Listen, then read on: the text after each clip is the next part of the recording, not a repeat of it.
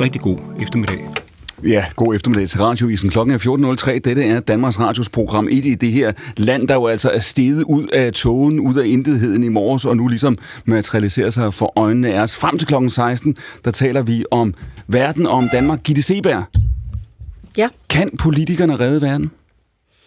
Øh, ja, det kan de godt, tror jeg, hvis de er beslutningsdygtige og kraftige. Og så det tror jeg godt, man kan. Du har jo selv en fortid i den verden. Du har jo selv en karriere og et arbejdsliv som, som, som, som politiker. Har du fået større eller mindre tillid til det politiske system over de senere år? Det er et godt spørgsmål. Det er faktisk svært at svare på. Måske har jeg fået øh, lidt mindre, fordi det gælder jo ikke kun i Danmark. Altså, der er jo grænser for, hvad vi kan gøre i Danmark. Det gælder også øh, resten af verden. Så måske er det ikke så meget politikerne, man skal være bekymret for, men måske mere vælgerne, fordi at mange steder, der stemmer man altså folk ind, som man ikke burde stemme ind. Så du siger, at du i virkeligheden, jo, mere du kigger, jo længere du kigger ud over landets grænser på en global situation, jo mere bekymret kan du være? Jamen altså, når man ser på, hvilke øh, ledere, der sidder rundt omkring øh, på væsentlige poster rundt om, vi har haft øh, Trump. Vi risikerer om to år igen at få Trump, eller måske en DeSantis, hvis det er meget bedre. Vi har fået en italiensk øh, leder, som også stammer fra den yderste højrefløj og øh, se, hvad der foregår i Israel, se, hvad der foregår i Rusland, alle mulige steder. Det er en bekymrende verden at leve i. Det siger Gitte Seberg, tidligere medlem af Folketinget for de konservative, og det der dengang hed Ny Alliance. I dag autobranchen.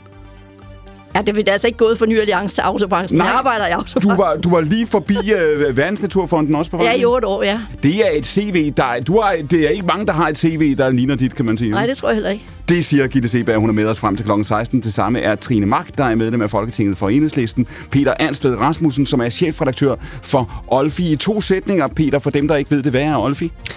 Det er et øh, uh, netmedie, der beskæftiger sig med øh, forsvars- og sikkerhedspolitik. Og så lærte vi i sidste uge, at hvis man har et emne, der er tilstrækkeligt svært, og en gæst med tilstrækkeligt spændende pointer, kan man sige. Jeg var lige ved at sige kontroversielle pointer, Andreas Steno, så får man, vinder man chancen for at komme med igen. Det er lidt ligesom uh, Jeopardy og Hvem vil være millionær, hvor man går videre. Du er gået videre. Tillykke med det. tak for det. Øh, og hvad var det, vi snakkede om i søndags? Bankkrise, og den er desværre blevet værre, siden vi snakkede om den sidst, så uh, jeg frygter ja, lidt for den uge, vi går ind i. Det sagde du før, da vi, det sagde du før, da vi stod og lavede lydbrød, der siger du, det, det bliver værre, det her? Ja, desværre. Altså, jeg kan ikke rigtig se, at man har fået sat prop i problematikken endnu, og der er ikke noget, der tyder på, at myndighederne tager det alvorligt nok endnu. Vi skal tale om økonomien, vi skal tale om Ukraine, vi skal tale i øvrigt, og det er på, jeg har sagt, begge dagsordner, men ikke mindst økonomien og reformerne om Frankrig. Aske Munk fra Weekendavisen, du er med og ser ja. en dramatisk uge i Frankrig også. Det må man sige. Det bliver heller ikke bedre lige forløb i hvert fald. Det skal vi høre om om lidt. Mit navn er Klingen Kærsgaard, programmet hedder Akkurat.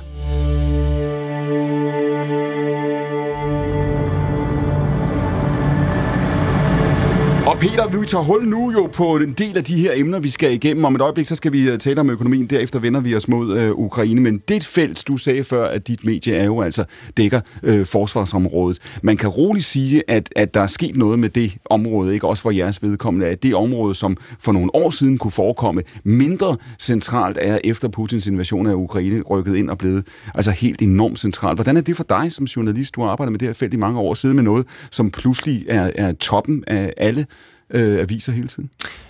Jeg kan jo primært mærke det på, at andre medier prioriterer det.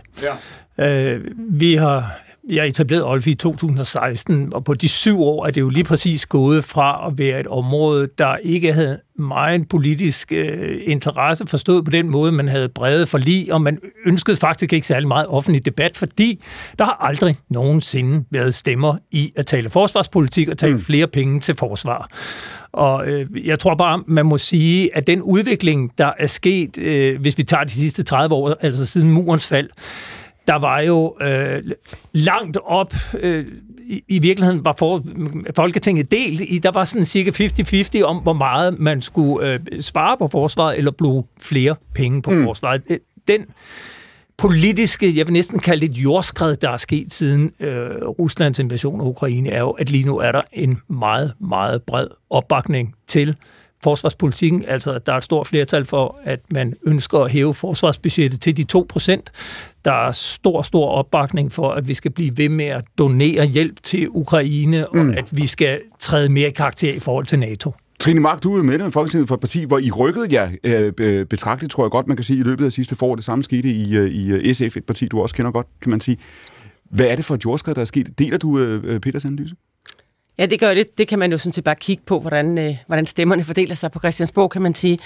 Øh, det er rigtigt, at øh, vi fra enhedslistens side, øh, siden den første beslutning om at donere øh, militær støtte til Ukraine, der har vi øh, stået bag. Øh, det har, er selvfølgelig altid vanskeligt, hvis man er et parti, der i virkeligheden mener, at nedrustning og ikke oprustning er vejen frem. Men det ændrer bare ikke ved den pointe, at Ukraine står i en forsvarskrig, og derfor skal de have støtte til at kunne håndtere den russiske invasion.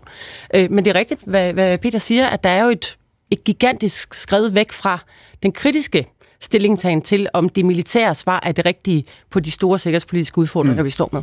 Og lad os lige prøve at holde fast i det et øjeblik, og nu er det uden at diskutere altså Ukraine specifikt, det vender vi tilbage til, vi, vi har jo alle mulige emner foran os, men, men Trine specifikt, det du taler om nu, der er jo dem, der siger, og herunder mange i dit eget parti, jamen, vi har et valg, vi kan vælge at tænke verden på, på en måde, vi kan vælge at tænke den på en anden måde, og netop når det gælder udenrigspolitik, når det gælder, hvordan verden hænger sammen, så er at det militære spor bare grundlæggende forkert. Altså, at vi har en korsvej, vi kan gå det ene spor eller det andet, sådan, sådan har I argumenteret indtil for nylig. Har det ændret sig fundamentalt, eller betragter I det her med Ukraine som en, en øh, undtagelse?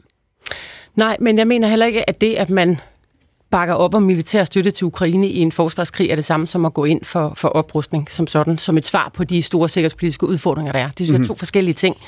Øh, og, og grundlæggende så står enhedslisten det samme sted, at, at militære svar øh, har deres begrænsninger mm. i forhold til de udfordringer, der er globalt. Og det ultimativt jo ikke er det bedste svar, hvis man gerne vil have kloden til at overleve. Derfor kan det godt være nødvendigt. Altså, vi er ikke et pacifistisk parti. Øh, så det synes jeg måske er vigtigt at sige i den her sammenhæng. Gitte Sebe, er det, som Peter Ansved beskriver før, du siger, fordi Peter Ansved, du taler om et svigt, ikke? Du taler om et politisk svigt over mange år i virkeligheden, der gælder dansk forsvar, ikke? Det gør jeg i den grad. Altså, jeg mener virkelig, at øh, danske politikere har været dybt dybt uansvarlige i forhold til forsvars- og sikkerhedspolitikken, og det synes jeg også afspejler sig i det, vi ser lige nu. Altså, man, øh, da, da krigen brød ud, der hævede man jo beredskabet, og det, at man har hævet beredskabet, er jo, har jo bevirket, at forsvaret reelt set er ved at bryde sammen nu. Altså, til maj vender øh, Livgardens kampbataljon hjem fra Letland, og vi har ikke nogen at sende over som erstatning. Altså forsvaret er skudt tom, hæren er skudt tom. Man talte om hærens knytnæve, det eksisterende forsvarsforlig, der udløber her med, ved årsskiftet, skulle mønstre en professionel brigade, der skulle rykke ud i verden og kæmpe. Altså vi må bare erkende, den er et fatamorgana, den er kilometer fra at være klar, øh, og, og, og, og samtidig må vi bare erkende, der er hverken våben, ammunition, køretøjer, materiel, øh, tjenestesteder, der mangler personel. Vi mangler mangler alt. Og man kan sige, det er jo ikke Rusland det her. Det er jo ikke sådan, at den danske regering endnu da kan vælge at sige, når vi går lige ud og finder 150.000 reservister et eller andet sted, eller, eller øh, udvider. Det her, i virkeligheden, det du beskriver, når du beskriver forsvaret, det er jo også, det er en offentlig institution, som så mange andre, der, der har et behov for personalepolitik, som så mange andre. Ja, og jeg tror måske, det er vigtigt at sige, at hele grundlaget for, at vi kan have et velfærdssamfund, det er jo, at vi er trygge, og vi føler os sikre. Det har vi gjort gennem NATO, og vi har for lang tid siden tilbage i 2014 besluttet fællesskab NATO, at vi vil hæve forsvarsudgifterne til 2%, fordi USA ikke længere gad betale for Europas sikkerhed. Mm. Og det har vi sådan set tisset højt og flot på. Her i 2023, få måneder inden det bliver 2024, betaler vi 1,3% af BNP til forsvar. Gitte Seberg, det er jo i virkeligheden også jer, eller dit gamle parti, som flaskehalsen peger lidt på, ikke? fordi Peter Ansved her beskriver et, og det er jo han ikke den eneste, der gør masser af fors- temmer for forsvaret, gør det også, og siger, at der er tale om et, om et, et svigt i virkeligheden over årtier. Jamen, der er tale om en meget langvejt svigt. Altså, der er også tale om en naiv tilgang til øh, Rusland, som vi har haft i øh, gennem mange år. Man har vidderligt troet på, at tingene ville, øh, ville blive anderledes øh, med russerne. Jeg var medlem af Europaparlamentet, det blev i 2004, og det var mm. faktisk noget af det, som har udviklet mig mest som politiker, men der gik det jo op for mig, at alle de ting, vi talte om øh, herhjemme, øh, slet ikke var afspejlet i den måde, østeuropæerne så på øh, verden på. På det tidspunkt var de i gang med at bygge, eller øh, ja, første Nord Stream 1, rørlægningen, og der var et afsindig modstand øh, hos de baltiske lande og hos polakkerne. Men jeg vil bare sige, at dengang, der løb jeg jo fuldstændig mod øh, lukkede døre, når jeg henvendte mig øh, til øh, ja, min eget parti, de konservative og regeringspartierne. Man tog det simpelthen ikke alvorligt, altså de her indvendinger. Men desværre er det så vist sig, at øh, polakkerne og andre har haft øh, ret i deres antagelse. Russerne øh, ændrer sig ikke. Du siger det, og nu står vi med denne her med det her kæmpe... Så du siger i virkeligheden, i Europaparlamentet, når du mm. lyttede til, din, lyttede til dine østeuropæiske ja. kolleger også, kunne du, kunne du godt se, at Rusland var et andet, du havde troet. Og når du prøvede at bringe den dagsorden hjem til Christiansborg, hvad skete der så? Jamen, altså, det, der var bare ikke nogen lydhærhed, og det er også interessant, fordi dengang, der godkendte Lars Løkke faktisk, øh, mener det var, øh, uden altså bare med en signatur øh, Nord Stream 1, og så må man så sige, okay, tænk lige, hvor meget debat der har været om Nord Stream 2. Mm. Øh, heldigvis da. Så, altså, så jeg hører faktisk en af dem, der ikke tror, at de der såkaldte 2% kommer til at gøre det. Vi står i en kæmpe øh, international krise, set med mine øjne. Igen, det, øh, amerikanerne yder jo et kæmpe bidrag til Ukraine, mm. men vi kan ikke være sikre på, at de bliver ved med at gøre det. Og derfor bliver Europa simpelthen nødt til at finde ud af, hvordan vi får taget os sammen, så vi også kan have en sikkerhedspolitik, hvor vi ikke er afhængige af amerikanerne. Ja, ja, hvis jeg bare lige må mm. følge op omkring det, der sker i de her år, altså mm. 2014, mm. øh, hvor Rusland går ind i øh, på Krim og annekterer Krim og, og de østlige regioner der, der er forsvaret lige blevet pålagt en besparelse på 15 procent. Og hvad gør man så fra politisk hold? Jamen man siger, uh, det der Ukraine, prøv, det betyder ikke noget. I bliver ved, kør det der 15% besparelse, og det er jo i virkeligheden den reorganisering, forsvaret er nødt til at gøre det i 2014, der gør, at vi står med stumperne i dag, der er faldet fra hinanden. Og det, altså, dem, der siger, at der ikke kom advarsler, de er naive, altså, og dem, der troede, at vi nok skulle klare det, de har været ikke bare naive, de har været uansvarligt naive. Trine Mark, det her, nu, nu siger du før, altså for enhedslisten var jeres beslutning om sidste år at støtte et land som Ukraine i den situation, Ukraine mm. står i. Det er ikke nødvendigvis det samme som at sige, så er det militære svar altid det rigtige. Man kan jo sige, det der, det der mangler her, det du hører Gitte Seberg sige, og Peter Ansved sige, det er også, vi har også manglet en diskussion om, hvad skal den her udenrigspolitik? Hvordan mm. ser den her verden ud? Ja, det er jeg sådan set ikke uenig i. Øhm, faktisk overhovedet ikke uenig i. Jeg tænker bare, altså det, der er, øh, hvad kan man sige, det, der er udgangspunktet, er, at en lang række af de store kriser, hvis man laver en analyse af, hvordan verden ser ud, hvad er de store udfordringer, mm. så en lang række af de ting kan ikke håndteres militært. Mm. Derfor er der brug for, altså vi, vi diskuterer nærmest ikke den grønne omstilling for tiden. Det her, det hele, de, de sidste mange år har det handlet om, hvor alvorlig klodens situation er, eller til, tilstand er. Det kræver også ressourcer. Mm. Det kan man ikke løse. De konflikter, der kommer som følge af klimakrisen, kan ikke løses militært. Så derfor er der et behov for os at diskutere, hvornår er det militæret er nok. Det synes jeg, den ene, eller ikke er nok, er, er det rigtige bud på de sikkerhedspolitiske udfordringer, der er. Det er mm. den ene ting. Den anden ting er, jeg er faktisk enig med dig i, Peter, at der er store problemer i dansk forsvar, og der er også et ressourcebehov på nogle områder. Øh, der er jo en rekrutteringsudfordring, som ligner noget, der vi hører fra andre dele af den offentlige sektor, som har sine helt egne udfordringer. Men det er jo bare ikke helt rigtigt, hvis man kigger på de globale forsvarsudgifter, at der er et behov for, at Vesten, om man vil, eller NATO opruster. I forvejen så er vi kilometer foran, hvordan Rusland, øh, hvordan, deres Rusland, hvordan Ruslands militærbudget ser ud. Du kan så bare ikke sammenligne... Jamen, jeg er med på, at der er noget omkring A-våben, og det er en diskussion for sig. Men resten på konventionelle våben, altså for det første, så er deres kapacitet, det kan man se på Ukrainekrisen, jo i virkeligheden overhovedet ikke i nærheden af det, man kunne have frygtet. Øh, derudover så har de bare ikke, altså oprustningen sker i vores del af verden. Det er os, der driver den oprustning. Men, den, men, men, men, sker, altså, oh, en gang, de, de, men, men det er jo, her. altså... Ja, Peter ja, ja, jeg, jeg siger bare, for mig at se, er det forkert, når man sammenligner økonomisk. Man er nødt til at sammenligne militært. Altså, hvad er det, det russiske militær kan, når det står over for NATO? Og, og det giver et skævt, det, nu, det, det, det giver et skævt billede, hvis man siger, hvor mange penge bruger vi i Europa på forsvar kontra hvad Rusland bruger, fordi det, altså, hvis man lod det være rettesnoren, mm. så kunne vi jo næsten nedlægge forsvaret. Men man kan også sige, Peter, nu kommer vi vender os til Ukraine i detaljer senere i, i programmet, som jeg har nævnt et par gange, men, men man kan jo også sige, der er også et spørgsmål om, hvilke trusler skal vi forberede os på. Det er rigtigt, nu siger mm. Gitte Seberg, før man skulle have taget øh, Rusland med alvorligt. Lige om et øjeblik, så kommer Kina med garanti til at fylde øh, mere i den her øh, diskussion, end det har gjort. Men det er jo øh, også det, der er hele... En, altså, man, helt fra romertiden sagde man, if you want peace, prepare for war. Altså, ja, men, øh, og, og, og jeg synes jo i virkeligheden, at, at Ukraine er et rigtig godt eksempel på, hvad er risikoen, hvis man ikke sørger for at have sit eget forsvar er det, på plads. Er det rigtigt, Kitty Hvis jeg lige skal tage mm de nuværende politikere på Christiansborg, dem du har øh, øh forladt, kan man sige, ikke? altså dem, der, der sad der dengang du var der, som sidder der nu, så vil de jo sige, hør her, det er fint, øh, når vi kan tale tilbage, vi kan, vi kan tale om den trussel, Rusland måtte være, vi kan tale om Kina. Der er godt nok meget, vi skal bruge penge på. Der er godt nok meget, vi skal forberede. For 10 år siden og 15 år siden, der fulgte vi øh, så godt med, vi kunne i Afghanistan og Irak og prøvede at træffe de rigtige beslutninger der fra kvartal til kvartal og måned til måned. Er det ikke fair nok, at politikere i øvrigt uanset et lands størrelse, siger, at vi kan ikke altid forudse fremtiden, og vi er nødt til at agere på basis af den viden, vi har. Om spørgsmålet, om man ikke kunne have forudset øh, fremtiden lidt bedre.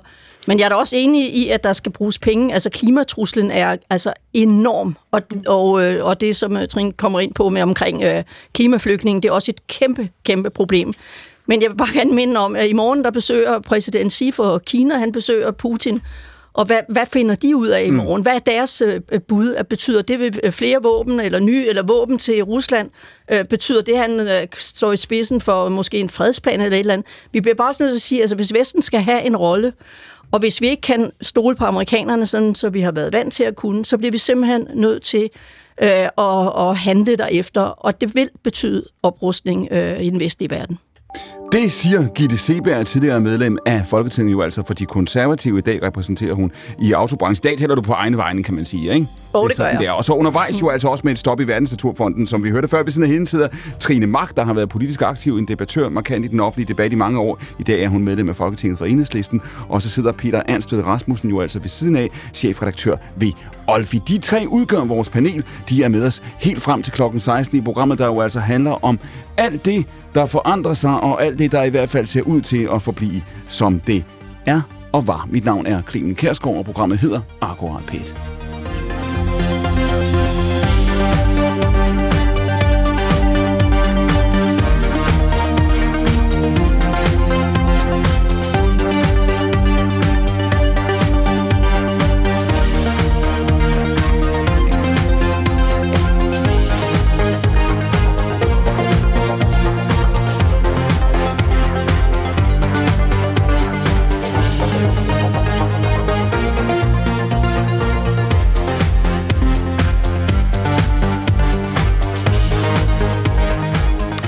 Og nu vender vi os så mod økonomien i de næste minutter. Den igangværende uro på finansmarkederne, den startede jo altså, da den kaliforniske techbank, kan man sige, SVB, væltede fredag den 10. marts. Vi diskuterede det i søndags, og det har jo altså, kan man sige, skabt Ja, både konsekvenser og overskrifter verden rundt. Denne her uge blev jo altså meget dramatisk. Onsdag gik de svejsiske myndigheder ind og bakkede op bag Credit Suisse, som er en af landets største banker, der dog længe har bøvlet, kan man sige, med et teknisk udtryk, ikke? Banken tabte 7,3 billioner schweizerfranc. Det er en del sidste år. Den saudiske nationalbank, som er en af dens største investorer, havde sagt nej til at sende flere penge i løbet af onsdagen. Der faldt aktiekurserne for Credit Suisse med 24,5 procent. Torsdag, der holdt den europæiske centralbank ECB så fast i at hæve renten med 0,5 procent. Andreas Steno, var, var, ja, var det en overraskelse? Nej, det var det sådan set ikke. Det havde de lovet, at de ville gøre, men det er en forkert beslutning. Det vender vi tilbage til. Det var jo altså Christine Lagarde, som var ude og forklare, hvad baggrunden var. Hun siger jo altså, at de har lavet en analyse, de holder sig til den i ECB. Det er sandt, at energipriserne falder, men inflationen er stadig for høj, hun sagde sådan her. Inflation is projected to remain too high for too long. Therefore, the Governing Council today decided to increase the three key ECB interest rates – by 50 basis points, in line with our determination to ensure the timely return of inflation to our 2% medium term target. Sådan lød det altså fra Lagarde. Staterne skal passe på ikke at sende for mange penge ud for at hjælpe de mennesker, der nu er ramt af de stigende energipriser, siger Lagarde, for det vil kun gøre inflationen værre, end den er. Government measures to shield the economy from the impact of high energy prices should be temporary, targeted, and tailored to preserving incentives to consume less energy. As energy prices fall and risks around the energy supply recede, it is important to start rolling back these measures promptly and in a concerted manner. Det er altså noget af en løftet pegefinger, manende ord her fra Lagarde til de europæiske regeringer, at de skal hjælpe dem, der har brug for det, og så skal de stoppe så snart de kan, Andreas Steno. Beslutningen om at sætte renten op, du siger, den er forkert? Det er den, fordi at vi lige nu står med det problem, at en masse almindelige mennesker er begyndt at trække deres penge ud af bankerne. Det startede på ryggen af Silicon Valley Bank, som jo blev udsat for det, man på engelsk kalder bankrun. Altså kunderne, de tog pengene og løb, og øh, vi har nu set det med Credit Suisse, fuldstændig lignende situation, hvor kunderne har taget deres penge og løbet. Og jeg tror desværre, der er mere i støbeskeen, medmindre vi får sat renterne ned igen. Og lad mig bare lige prøve at forklare, hvorfor. Fordi grundlæggende, når man sætter sine penge ned i banken, så forventer man jo at få en rente af banken øh, som modsvar på det. Men renterne har stort set ikke flyttet sig på de her indskud, som man øh, har givet bankerne de sidste Øh, 18 måneder eller noget af den stil, selvom at renterne er blevet sat op af Christine Lagarde og hendes kollegaer. Øh, så det betyder faktisk, at bankerne ikke har givet de her rentestigninger videre til deres kunder. Og det er fordi bankerne ikke føler, at de har råd til at gøre det. Øh, og når de ikke giver de her rentestigninger videre, så betyder det, at det for bankkunderne faktisk kan betale sig at købe nogle andre ting, i stedet for at lade dem stå i banken. Og det er præcis, hvad der sker lige nu, at bankerne mister indskud, fordi de ikke følger med de her rentestigninger op. Og du siger i virkeligheden, altså det som vi har hørt Lagarde stå og sige, hun bliver jo ved med at øh, indskærpe og sige, når man situationen i, i Europa er ikke som den er i USA. Det vi har været hørt den amerikanske, de amerikanske myndigheder sige, det er, at situationen er ikke i resten af den amerikanske banksektor, som det er i SVB. Altså man argumenterer ved at sige, at det her det er øh, rådne æbler, men det er det, det er. Kurven er sådan set øh, god nok. Du siger, du er mere bekymret, og udviklingen i Credit Suisse understøtter i virkeligheden, siger du, at det her det er ikke isoleret til én bank eller to. Enig, og øh, jeg sagde sidste uge, at det vigtigste var, at de amerikanske myndigheder de fik øh, gydet olie på vandene. Janet Yellen, finansministeren, var i høring i kongressen i uh, sidste uge, mm. og øh, hun fik begået en trafikulykke i slow motion, øh, som jeg aldrig har set manen til som økonom. Øh, hun bliver spurgt af en repræsentant fra øh, Oklahoma, om man vil give hans lokale bank i Oklahoma den samme behandling, som man gav Silicon Valley Bank. Altså man vil redde dem, der havde skudt pengene ind, hvor til hun efter en noget fodslæbende øh, respons forsvaret, at det kommer meget an på, om banken er stor nok til, det kan betale sig at gøre, mm. grundlæggende. Så hun fik sendt et signal om, at pengene ikke står sikkert i små banker rundt omkring i USA, og derfor tror jeg, at panikken kommer til at brede sig nu. Øh, det var et helt, helt umuligt spørgsmål at svare på, for hun kunne ikke svare noget rigtigt, men hun fik godt nok ikke gjort det godt. Og det, ja, lad os lige prøve, at du siger, nu tror du, panikken kommer til at brede sig, øh, Steno. Der er jo dem, der vil sige, hvis det her var rigtigt, altså hvis det her er, hvor du siger, det er, hvis der er så meget nervøsitet og så meget usikkerhed, så burde det gå noget hurtigere. Altså så burde vi have set de, de, de her bevægelser tidligere. Øh, SVB, det er nu været 10 dage siden, den er, den, den er, den er krakket. Øh, hvad, hvad, hvad holder jeg her sagt toget tilbage fra at køre?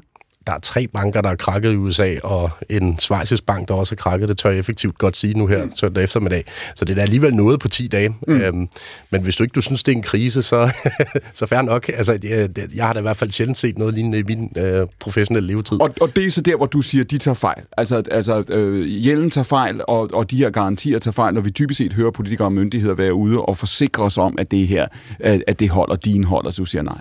Ja, altså problemet er jo, at hvis ikke man vil give små og mellemstore banker den samme sikkerhed som mm. de store banker, som jo effektivt set igennem en lang årrække nu øh, har været statsligt opbakket, når det kom til stykket, så har du det problem, at alle folk trækker de pengene fra de små banker og sætter dem ind i de store. Og det kan også godt være, at det er det, man ultimativt ønsker i USA, at få et, et system med få store banker, men det er effektivt det, der er ved at ske. Og du siger så bare lige for at holde fast her, du siger SVB, selvom der er nogen, der siger, at det var en særlig bank, og det var en særlig kundegruppe, og det var en særlig kundekreds og en særlig øh, investeringsfølge Credit Suisse, som jeg sagde før, der havde været længe folk, der sagde, at det her det er ikke Øh, ikke, ikke på det sundeste, det er ikke på det sundeste grundlag og så videre, så siger du, det her det er ikke undtagelser. De falder først, fordi de står svagest, men, men de viser, at der er et større problem. Ja, altså jeg betragter det som et symptom på en større bevægelse i retning af, at øh, indskud forlader svage banker i retning af større, sådan større, mere solide banker. Det kan man mene er okay, men det betyder bare, at vi skal rydde op efter en øh, masse banker i mellemtiden. Gitte Seberg, er det, er det her rigtigt, når du hører det her? Du sidder jo i dag, kan man sige, altså, øh, i erhvervslivet, på erhvervslivets side af, af hegnet tidligere, du sidder på politikernes side. Det, som Steno sidder og beskriver her, det er jo en, en usikkerhed, som er altså enormt destruktiv på alle mulige måder for menneskers, øh, for menneskers liv, og som, som vi jo har levet med forskellige udgaver af, også de sidste 3-4 år. Vi har hele tiden, vi diskuterede det også under prøverne, før vi kørte, vi har sådan forventet kriser, der er, er udeblevet, og dengang gang kan det være, at ulven kommer. Jeg synes, det er ufatteligt svært at, at svare på, og, og jeg, altså fagligt set øh, ved jeg heller ikke øh, nok om det, men jeg arbejder jo i en branche, som er meget øh, sådan konjunkturfølsom. Øh, Ja, bil, øh, med bilerne, ikke? Og det er jo så det er jo noget af det første, boliger og biler, det er jo noget af det første, der bliver ramt. Mm. Og øh, altså, vi havde det faktisk rigtig hårdt her under corona, men det var mere på grund af leveringsproblemer. Og så kom der så det her med starten af krisen, så var det ligesom kundeproblemer, der blev det. Men nu, altså det er faktisk gået bedre, end, end vi har forventet, også i et marked, hvor renten er steget. Så jeg ved snart ikke, hvad jeg skal tro, om jeg skal, skal tro, at vi er på vej ind i krisen, vi står midt i krisen, eller på vej ud af den. Jeg synes, det er virkelig svært at, at mærke, fordi det er ikke blevet så slemt, som jeg havde troet faktisk. Stine? Altså sådan rent økonomisk, så kan man ikke sige, at vi har haft en recession endnu. Øh, så jeg, jeg tror, jeg vil være den holdning, at vi ikke har haft krisen endnu. Øh, hvilket er et, et, et mærkeligt statement, givet hvor mange ting, vi har måttet diskutere de sidste to år rent økonomisk. Men jeg tror ikke, at vi har haft den der reelle økonomiske nedtur endnu. Men det er vel også, fordi nu var der jo en statsminister, der på et tidspunkt sagde, at, øh, at Danmarks økonomi var så stærk, at historiebøgerne skulle skrives om, ikke? og økonomibøgerne skulle skrives om. Man kan jo sige, at i en vis forstand skal de skrives om, fordi det vi har set de sidste 3-4 år, er vel i virkeligheden også, når du siger, Andreas, vi har ikke set krisen endnu. Kom an på, hvad du ser på, hvem du spørger, og hvornår du spørger. Ikke? Mm. Fordi det vi jo så også, hvis vi kan huske tilbage under øh, corona for tre år siden, der så vi jo, altså corona bryder ud, verden lukker ned, så hamrer aktiemarkederne ned med altså en, en lodret kurve ned i det, i det dybeste helvede, hvorefter de springer op, som optimisterne havde sagt, de ville gøre. Vi fik en V-shaped, altså en V-formet recovery, supposedly. Den recovery, kan man så sige, er, har så ledt ind i en inflationskrise, som vi så også kan diskutere, hvor langvarig og, og hvor, hvor, hvor dyb den er. Er det ikke, er det ikke muligt her, Steno, at sige, det vi oplever nu, det er, at de her ting er ikke nødvendigvis koblet, som vi tror, de ville være.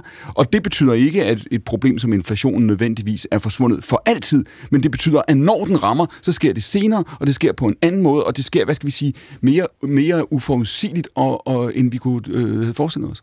Jeg tror faktisk, jeg deler Christine Lagardes analyse langt hen ad vejen af, hvorfor vi har inflation. Øhm, da krisen ramte, der øh, sørgede vi for at kompensere alt og alle, inklusiv virksomheder, for den regning, som, øh, som opstod. Øh, hvilket betyder, at ingen led nogen nød. Mm. Øh, og det, det er sådan set et sympatisk synspunkt. Problemet er bare, at vi igennem pandemien manglede biler og mm. alt muligt andet.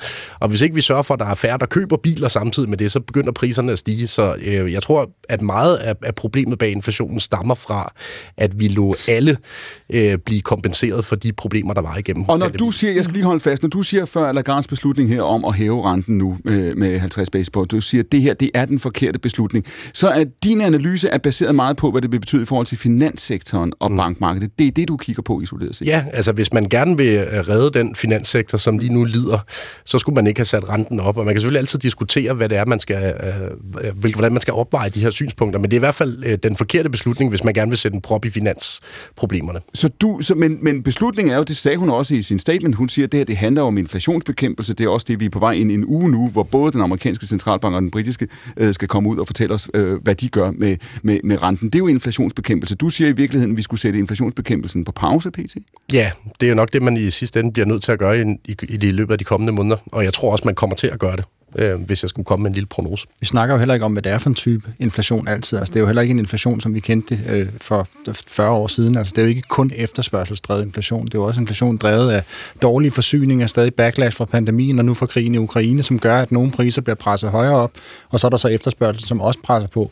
Men de to ting er svære at adskille, og folk reagerer fuldstændig, synes jeg, øh, politisk, som om, at når man inflation er inflation. Men det er det jo ikke. Det er jo og meget mere komplekst. Det siger Aske Munk, der har taget ordet her. Vi vender os mod øh, øh, præcis det, og, og, og taler videre om det, Aske, om, om en kort sekund. Lad mig, lad mig lige høre, jeg vil bare lige høre både øh, Gitte Seberg og, og Trine Mark øh, et, et øjeblik på den. Øh, Gitte Seberg, der er jo dem, der vil sige, grunden til, nu taler vi om, om øh, politikernes manglende skal vi sige, strategiske overvejelser, når det gælder udenrigspolitikken. Rusland nævnte du før, som du mener, at man, man undervurderet, øh, øh, og som alle i dag mener, man undervurderet tog fejl af for 10-15 år siden. Der er nogen, der vil sige, Gitte Seberg og også Trine Mark, når vi ser en finanskrise udvikle sig, som vi så i 7-8, når vi ser de problemer, vi gør nu, så er det, fordi der er politikere, der er bange for at fortælle vælgerne, hvad der er råd til og hvad der ikke er råd til. De er bange for, at vi skal vågne op og ikke kunne træffe de forbrugsvalg, vi gerne vil. De bliver ved med at bringe mere og mere og mere, øh, jeg havde nær sagt, flere drinks og, og flere snacks til festen. Flere snacks, ja, og flere kaviar. Når det burde ja. den anden vej. Øh, jamen altså, det er jo ligesom, om man kan sige, under pandemien, der er vi altså også blevet vendet til, at, øh, at vi bare er blevet kompenseret for alt. Det gælder også min egen øh, branche, at, øh, og det har jo på mange måder holdt hånden under øh, de forskellige øh, erhverv, og det har jo så også øh, været udmærket. Så kommer man ind i en anden krise, og så er der lidt den samme mentalitet øh, tilbage som fra den øh, første krise, nemlig at øh, alt skal afhjælpes øh, med flere tilskud. Og nu øh, kunne jeg jo se, at Mette Frederiksen, statsministeren, var ude her forleden dag, og nu pludselig øh, og man til besindighed, og nu skal vi til at, at, at lave tingene om. Jamen altså, det er jo det, de borgerlige partier faktisk har, ikke fordi jeg vil forsvare nogen eller angribe nogen her, har sagt i, øh, i overvis.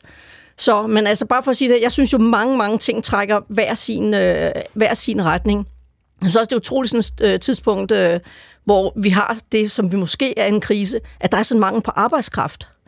Og vi har inflation, Øh, men det er vel nok også, altså jeg er enig i det der med, at varerne stiger, at råvarepriserne er steget, mm. og det betyder jo for eksempel biler siger, og alt muligt andet er blevet dyre, fordi stålet simpelthen Så du siger, når du lytter til Mette Frederiksen nu, det var, det var i torsdags, ja. det er hvad, to dage siden, at hun stod på, på ja. KL's uh, topmøde i Aalborg, det, det lød historisk, det hun sagde. Jeg tror, meningen var, at det skulle lyde historisk, ikke? Altså hun siger, det her, det, vi kigger ind i en anden, i en anden fremtid. Du siger, den erkendelse har været... Men den erkendelse, altså hvis, øh, altså prøv at se, hvad alle vismænd og alle kloge ord, som er stand på øh, økonomi, har jo sagt det her i overvis, og alle ved jo, at vi, vi ikke bare kan fortsætte ud af den vej, vi er på vej ud af med endnu flere gamle mennesker om 10-20 år, og endnu flere børn og alt det. Altså udgifterne eksploderer jo i Trine fremtiden. Mark, køber du, køber du det billede? Køber du det billede, der typisk set er at sige, altså lavkagen har øh, øh, en eller anden form for, for, for størrelse her, og der, hvis der er flere og flere, der vil have et stykke, så kommer det, kommer det ikke til at komme?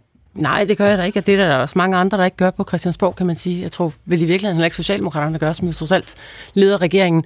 Men, øh, men jeg tror i virkeligheden, altså nu har vi lige siddet og talt om, hvordan man forsøger at gå ind og redde øh, dele af den finansielle sektor, når den går i krise.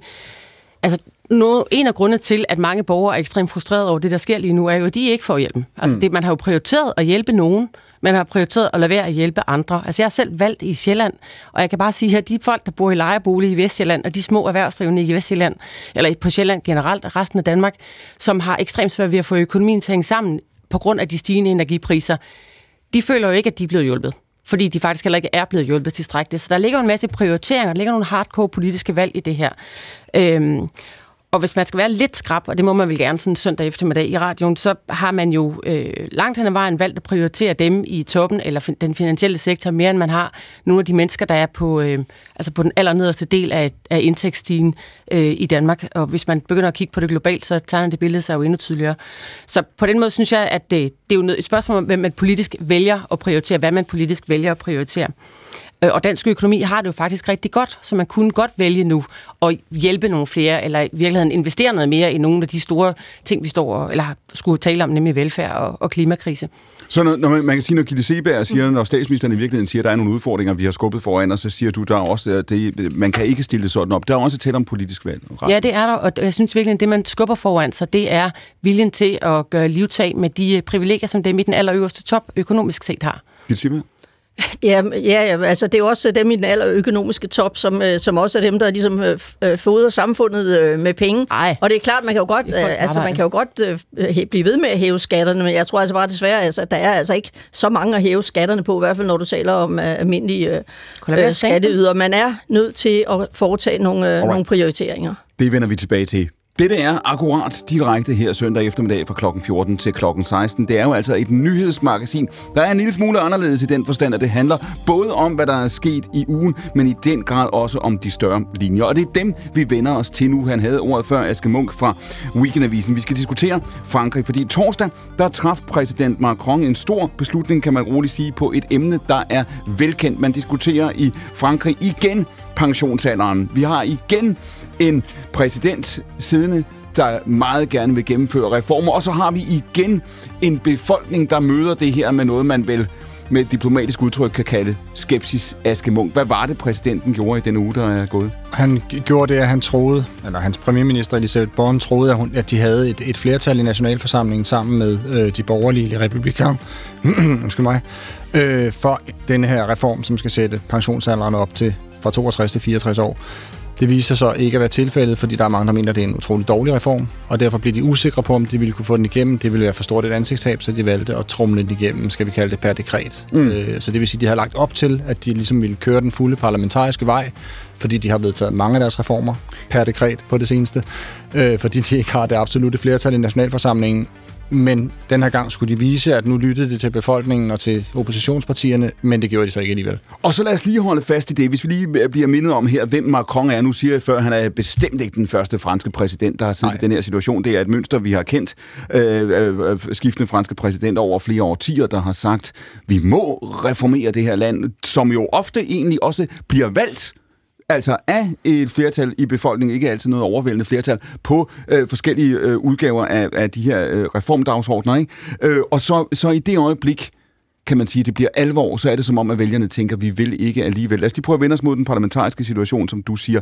Øh, øh hvorfor siger øh, Republikanerpartiet øh, nej til det her? Jamen, de er blandt andet forundret over, at øh, Macron, det han gør i den her reform, er at sætte øh, pensionsalderen op, hvilket var noget, han forsvor før pandeminedlukningen, at han ville gøre, for der var han i færd med en anden pensionsreform, som var en omkalfatring af hele pensionssystemet, en ensretning af det hele efter et sindrigt pointsystem, der tog hensyn til meget præcist, hvornår man kom ind på arbejdsmarkedet, og hvornår man så ville kunne trække sig tilbage med fuld pension. Mm. Og det gav mening. Og han sagde udtrykkeligt dengang, jeg kunne ikke drømme om at røre ved pensionsalderen. Så kom pandemien, nu har han brug for nogle hurtige milliarder. Derfor laver han en, det, der er blevet kaldt øh, nedladende overfor revisionsfaget, men en revisorreform, mm. som dybest set bare handler om at få flere penge i kassen, fordi det er rigtigt. Franskmændene bliver ældre, de lever længere, der er færre til at betale pensionerne. Så du siger altså, at han havde i virkeligheden planlagt at gå ind og tage en anden form for dialog, må, måske også hvor, hvor... Han havde fagforeningerne, han havde ja. en af de største fagforbund, CFDT, var med på den anden reform, som han skrinlagde, fordi den åbenbart var for indviklet og for svær at forklare.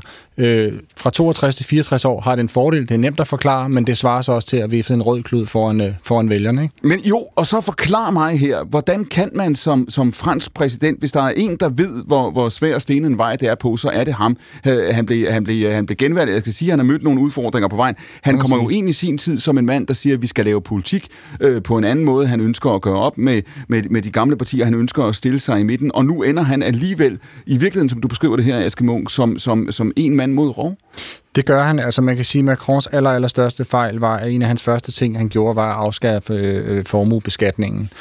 Øh, og det har hele hans præsidentskab har stået, og det nye også har stået i lyset af det, og er blevet kritiseret ekstremt på den yderste venstrefløj især øh, bagefter. Og nærmest alt bliver, kan ligesom skrues ind under den øh, hat, og det var en kæmpemæssig strategisk brøler, han gjorde der, øh, i mine øjne. Fordi det har gjort, at ingen har kunne se nøgteren på alle de andre reformer, han har lavet, som faktisk ud fra et dansk synspunkt jo er fornuftige i og med, at de forsøger at efterligne det system, vi har i Danmark. Så venstrefløjen kan ikke lide, nu nævnte du det før, de, øh, de borgerlige partier i, i parlamentet. Hvordan ser de på ham nu? Jamen altså, øh, det, det, det, det, er ikke godt, vil jeg sige. Vi kan også bare nævne, at han allerede er under 30 procents tilslutning nu i den seneste meningsmåling, der kom her i, i, i går eller i dag. Øh, så det er, det er ikke positivt, og de mener jo nærmest, at det er en form for, øh, de kalder det parlamentarisk diktatur, hvilket måske er lidt en, en, en hyperbolsk måde at sige det på, men det er vildt så mange øh, mini-reformer osv., de faktisk har vedtaget uden afstemning af nationalforsamlingen. Det er, kan man diskutere, hvorvidt det er en sund måde at drive politik på. Nu skal vi høre for resten af gæsterne, men jeg spørgsmål. Ja, du har du spørgsmål til... Jamen, jeg har faktisk et spørgsmål, ja. fordi ja. i virkeligheden i forhold til det med at hæve pensionsalderen, altså vidt jeg forstod, altså ungdomsarbejdsløsheden i Frankrig er jo temmelig høj. Mm. Spiller det også en rolle i den diskussion af, ja, at man virkelig holder folk på arbejdsmarkedet for længe i forhold til, at de unge ikke kan komme ind? Ja, jeg er glad for, at du siger det, fordi jeg tror, men du altså, skriver dig så lidt i en fransk tradition, som jeg morer mig meget over, hvor jeg tror, Frankrig er det eneste land i verden, hvor man opfatter økonomi som et nulsumsspil. Altså, øh, der er noget til nogen, derfor er der ikke til andre. Hvorimod de fleste andre lande vil sige, jo, jo længere folk er i arbejde, desto mere tjener de, desto mere gang i økonomien mm. kommer der, desto mere plads på arbejdsmarkedet er der. Det er jo ikke sådan, at arbejdsmarkedet er en fastlåst størrelse, hvor hvis der er øh, 5 millioner, 3 millioner i arbejde, så er der ikke plads til de andre. Altså sådan er arbejdsmarkedet jo ikke. Arbejdsmarkedet udvider sig i kraft med, at den økonomiske vækst øh, finder sted, og at øh, økonomien vokser osv.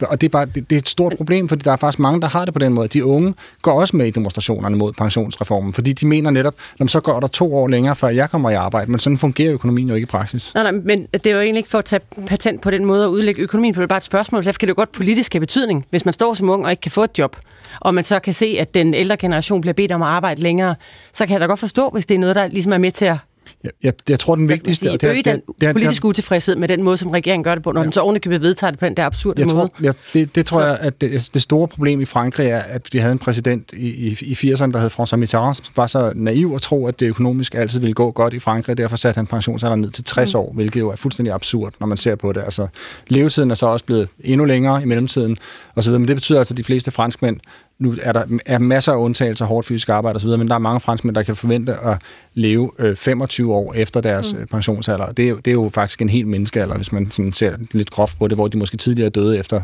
få år. Jeg vil bare sige, øh, i, i forhold til det, jeg synes, at det er hvordan skal man kalde det? Altså, jeg synes, det er det der med, at folk glemmer, at i Frankrig er der en anden forhold til arbejdsmarkedet. Det er det allervigtigste for mig øh, at fortælle folk, fordi mm. folk synes, franskmænd er idioter, fordi de strækker osv.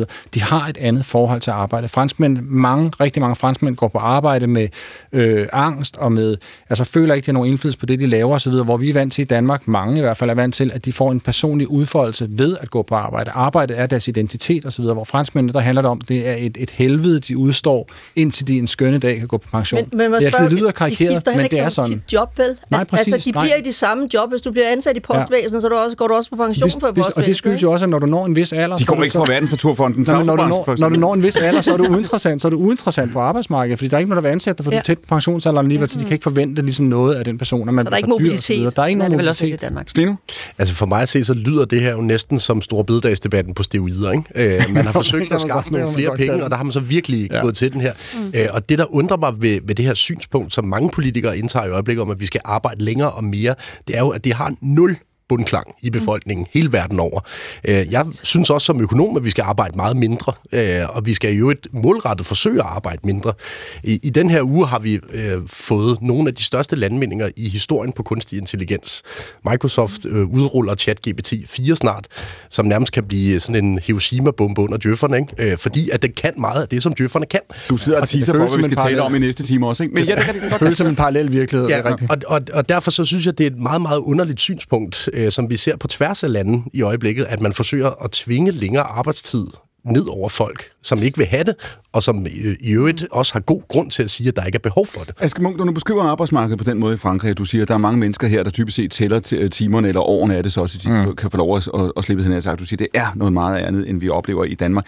Samtidig må man vel også sige, når man ser på Frankrig, altså de her øh, dystopiske forudsigelser om, at nu ville Frankrig kollapse, nu kunne det ikke gå længere, nu ville Frankrig ikke kunne følge med. De, de har jo været der løbende de sidste øh, øh, 25 år. Absolut. Man har sagt, se på Storbritannien, neoliberale øh, reformer, man har omsmeltet Storbritannien i lang stræk efter øh, amerikansk forbillede osv. Hvis man, hvis man ser på det nu, er det jo en, en anden historie. Hvad, hvad er det for nogle styrker, hvad er det for en resiliens, som den franske økonomi trods alt har, der gør, at korthuset ikke er faldet? Jamen, jeg tror, på, på den måde, at de, de virker jo som, som nogle øh, super dogmatiske øh, mennesker, når man, når man ser sådan udefra på det. Men når man følger debatten, reelt må man jo også sige, at altså, Macron ville liberalisere osv., men han har jo reelt gået ind, altså nærmest, og lavet staten, også under pandemien, var, altså Frankrig er jo nogle af dem, der holdt hånden mest under mm. erhvervslivet og sådan noget. Der er virkelig mange virksomheder, som burde, måske kunne man diskutere, være udra- udraderet under pandemien, men som har fået lov til at eksistere på grund af hans støttepenge. Ikke? Altså, han, er ikke, han er pludselig er han ikke bange for nærmest at nationalisere videre. Det, det, er jo, det, er jo, det er jo nye toner fra en... Fra en Men, men er det så, lad mig så liberal. høre, lad mig så spørge dig, det er jo nu, altså, det er jo fordi, vi lever jo i en tid nu, hvor man kan sige, at Macron, da han bliver valgt i sin tid, der gør han jo det, at man eksplicit siger, at han vil altså en tredje vej eller en anden vej. Ikke? Han vil gøre op mm. med de gængse øh, forestillinger, og alt det her, en, en del af hans appel ligger præcis i det. og det gled igennem. Ja, og nu siger du så i virkeligheden, altså han er, han er sprunget fra, altså nu har han gjort sig uvenner med venstrefløjen samtidig med, at han har interveneret mere. end- Altså, i, i, altså det er svært at forudse, hvad indeholder så den her nye form for, for politik i virkeligheden, ikke? Altså Ja. hvordan, fordi, fordi pensionsreformen her får ham til at fremstå, altså blå, hvor interventionismen i hvert fald i en ikke-fransk kontekst ville få ham til at fremstå rød, ikke? Ja, så nogen vil så sige blank og ikke blå. Men det er, det er altså ud fra den betragtning, at han må være utrolig dårlig rådgivet, fordi det er godt nok underligt at trække en pensionsreform op af hatten, Så har vi også- men som alle har advaret mod, i stedet for, når havde en, som der faktisk var tilslutning til. Så har vi har været hele trikoloren igennem, kan man sige, i, i form for, for Gitte Seberg. Det vi ser nu, vi ser det med en, en, en dansk regering, nu skal vi passe på, at vi ikke presser på- parallellerne for hårdt, men vi ser en dansk regering, der siger, vi vil en anden politik, vi accepterer ikke, at I omtaler os som, som røde eller blå, vi vil noget andet, vi står sammen om det. Vi ser Macron, som nu er jo den, der i virkeligheden har haft længst kan man sige, øh, øh, tid ved roret til at prøve at implementere det her. Tror du på det? Tror du på en, en politik? Du var selv med til at grundlægge Ny Alliance i sin tid, Men ikke? det er også, at jeg kommer til at sidde og smågriner. Altså, Ja. når alt kommer til alt, ikke, så er det der med, at man vil en ny vej, og man vil gøre tingene på en anden måde. Altså, det ender altså bare med, at det bliver den gamle måde. Ikke? Mm. Altså, Jo. sådan blev det med nye alliance, og altså, altså, uden at kritisere moderaterne, så ser det altså også ud som om, at moderaterne, som også var ligesom den nye vej, og med de nye mennesker og de nye kandidater, det sådan, måske også bliver lidt af det, vi kender. Så jeg tror bare, det er rigtig svært, det der. Der kan jo komme nye moderater Og der også, kan komme, sige. ja, og, men det ikke betyder ikke, at jeg ikke synes, at det er udmærket alligevel. siger, de og, kun- et fint, de- og et fint øh, projekt, og jeg kan godt lide det der på Men det siger, er, er, er, du, er du sådan, Gitte, er du en, der så, du svinger tilbage til et konservativt grundsyn? Nej, men jeg, men, jeg, men jeg siger bare, at det er bare rigtig svært, fordi når man, selvom man vil gøre tingene på en anden måde, sådan noget, så bliver man udfordret på, på den måde, som man altid er blevet udfordret på som øh, politiker. Jeg kan da huske med Ny Alliance. Er I røde? Er I blå? Hvad er I? Altså, man får bare ikke lov. Altså, man, man bliver presset ind i det under alle omstændigheder. Peter, værsgo. Jeg synes bare, øh, det der også er super interessant, det er at se det franske system, altså hvordan det politisk er bygget op. Og jeg kan ikke lade være med at tænke på, når vi ser nyheder fra Frankrig, så er det meget ofte de her meget voldsomme demonstrationer. Det, ja. er, øh, det er landmændene med traktorer, det er de gule veste, der man har lidt af det, i hvert fald indtrykket af, at nu, nu bryder det hele sammen i Frankrig.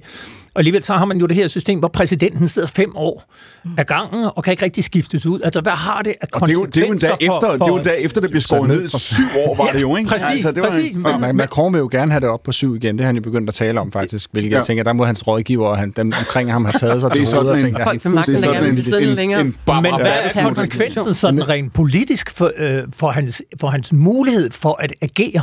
Jamen, altså, det gør han jo i og med, at han, han har jo... Altså, det er jo også en pussy oprør, der er fra Le Republikan, altså det borgerlige øh, parti, som man ligesom har sagt, at der var flere af dem, der lød, som har sagt, at vi vil ikke stemme, som, som vores partileder ligesom har, har anbefalet os at stemme. Men til gengæld siger de alle sammen, men vi vil heller ikke stemme ja til et mistillidsvotum mod regeringen, som ligesom er det, der kunne mm. øh, gå hen og skade, skade regeringen meget. Macron har altid den mulighed, som ligger i, i forfatningen, at han kan fyre sin premierminister, og så tager hun ligesom skraldet, og så siger man, ah, men hun var også en værre en, ikke? Og så sidder han tilbage og udpeger en ny premierminister og sådan noget. Det er premierministerens primære rolle i Frankrig, det er at tage skjoldet for, for præsidenten, ikke? så nu, han kan sidde videre. Peter, du nævnte de, de, de gule veste, Andreas Steno her. Vi har uh, 10 minutter tilbage i den her time. Jeg vil gerne lige prøve at spørge ind. Nu siger du det der med her uh, for 20 minutter siden. Du siger, at i virkeligheden er der problemer nu i forhold til den økonomiske uh, situation. Du er uh, meget øh, lidt overbevist om, at der ikke kommer til at ske mere i, i banksektoren og finanssektoren, ikke? end det vi har set øh, de sidste otte dage. Derfor siger du, at de rentestigninger, vi, vi har set nu fra ECB, du, øh, forventer du, at USA og Storbritannien går med af den vej i ugen, der kommer? Ja, jeg tror, de kommer til at hæve renten, men det vil jeg så også betragte som en fejl. Altså det, og... det som er problemet her, Clem, det er i det her fuldstændig hyperfinansialiserede system, som ja. vi har bygget. Ja. Når først bankkrisen er ved at ramme, så kommer der en recession. Det kan jeg næsten garantere, mm. at det, det er derfra, den kommer. Øh, fordi vi har så meget gæld, som er afhængig af, at bankerne holdes øh, oven vande og så videre, at det er meget værre end de andre typer meget sådan mere øh, virkelighedsnære kriser, som vi har haft de sidste par år, fordi de skaber ikke recessioner, som bankkriser gør. Allerede det, du har sagt der, ligger der en hel times uh, diskussion i virkeligheden bare i forlængelse af det, du har sagt. Du siger, at hvis de går ud, amerikanerne og briterne i de kommende uger hæver renten, så gør de problemet værre. Ja. Og så kommer så mit næste spørgsmål, som så udspringer af det med de gule veste, fordi man kan sige, en af de ting, vi jo også hører, og vi plejer at høre det fra øh, venstrefløjen i gamle dage, men vi har i de senere år jo også hørt det fra noget, jeg ved ikke, om man kan bruge udtrykket højrefløjen, men også fra nogen, der i hvert fald traditionelt ikke ville have anset sig selv for at være venstreorienteret. Det er en kritik af det her, Andreas Steno, ikke? Det er en kritik af øh, eliten, det er en kritik af en øh, mere eller mindre synlig øh, verdensorden, herunder et øh, finanssystem og et banksystem og et, et økonomisk system, som, som du siger, har en kolossal betydning, det var det, du lige sagde. Ikke? Altså, det er, at vi lever i en verden, og vi lever i en økonomi, hvor, hvor, hvor aktiemarkederne fylder så meget, vores, vores, øh, vores gæld fylder så meget, at det har en betydning for, hvilke valg vi kan, vi kan, vi kan, vi kan, vi kan træffe. Øhm, siger du, at det system simpelthen udviser nogle, nogle altså mere grundlæggende svaghedstegn nu? Ja, det gør det. Jeg synes, vi har øh, igennem faktisk mere end 10 år efterhånden blevet ved med at skubbe det her problem foran os og løst det med, øh, med gaffatape hver gang, at problemet er opstået. Man kunne godt argumentere for, at det ville være interessant at se, hvad der skete, hvis man bare lod en bank gå ned. Altså bum, og så se, hvad der skete, fordi det, i virkeligheden, så er der mange af dem, som har drevet de her banker, som fortjener sådan en øh, omgang. Øh, men problemet er bare, at vi har ikke særlig mange sådan historiske foreksempler øh, på lignende situationer, hvor man har tilladt en stor bank at gå ned, og så hvad kommer der til at ske? Det er et godt spørgsmål. Og Aske Munk, så lad os tale, jeg ved, ikke, man, jeg ved ikke, om man kan sige, at det er et nyt fænomen, men vi har i hvert fald et nyt navn for det, de gule veste, ikke? det vi har set mm. i Frankrig også over de sidste, øh, øh, de sidste år. Da de gik på gaden, og det er jo et stykke tid siden, der flyttede de jo på, på dagsordenen, sådan så de i hvert fald ud at the mm. time. Hvad tænker de mennesker nu? Altså de mennesker, det var stigende brændstofpriser og så videre, de følte, at, at, at samfundet og udviklingen var ved at løbe med hende. Hvordan ser de på situationen nu? På Jamen, de, øh, de, lige nu lever de jo bare, øh, gennemlever de jo den øh, meget hårde virkelighed, der er, at brændstofpriserne stiger, energipriserne stiger. Altså, det er jo dem, der bliver hårdest ramt af de her ting, kan man sige. Altså os, der bruger en relativt begrænset del af vores øh, indkomst måske på fødevarer, mærker det måske ikke lige så hårdt, og der ikke lige tilfældigvis har el-radiatorer, som stort set alle har i Frankrig, øh, mærker det jo ikke så hårdt, men de mærker det derude. Og der kan man sige, dengang der kom der jo et oprør på baggrund af en minimal øh, øh brændstofforøgelse på diesel og benzin, og på grund af en hastighedsnedsættelse på landevejen. Mm. Øh, som rammer landdistrikter, og som folk inde i byen overhovedet ikke opfatter.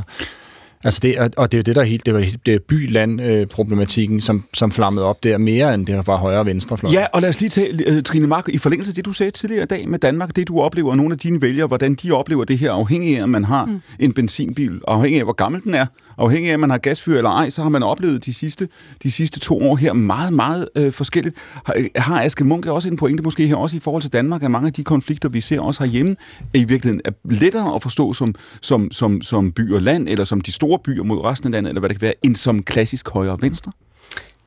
Ja, det er måske ikke nødvendigvis folk, der definerer sig som højre eller venstre, men som oplever en frustration, fordi de ikke synes, at deres øh, tryghed, eller deres sikkerhed, eller deres børns ditto øh, bliver garanteret af det politiske system eller af de siddende politikere.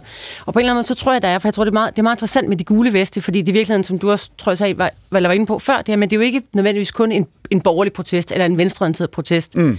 Det, er, det er borgere, der protesterer af mm. forskellige årsager.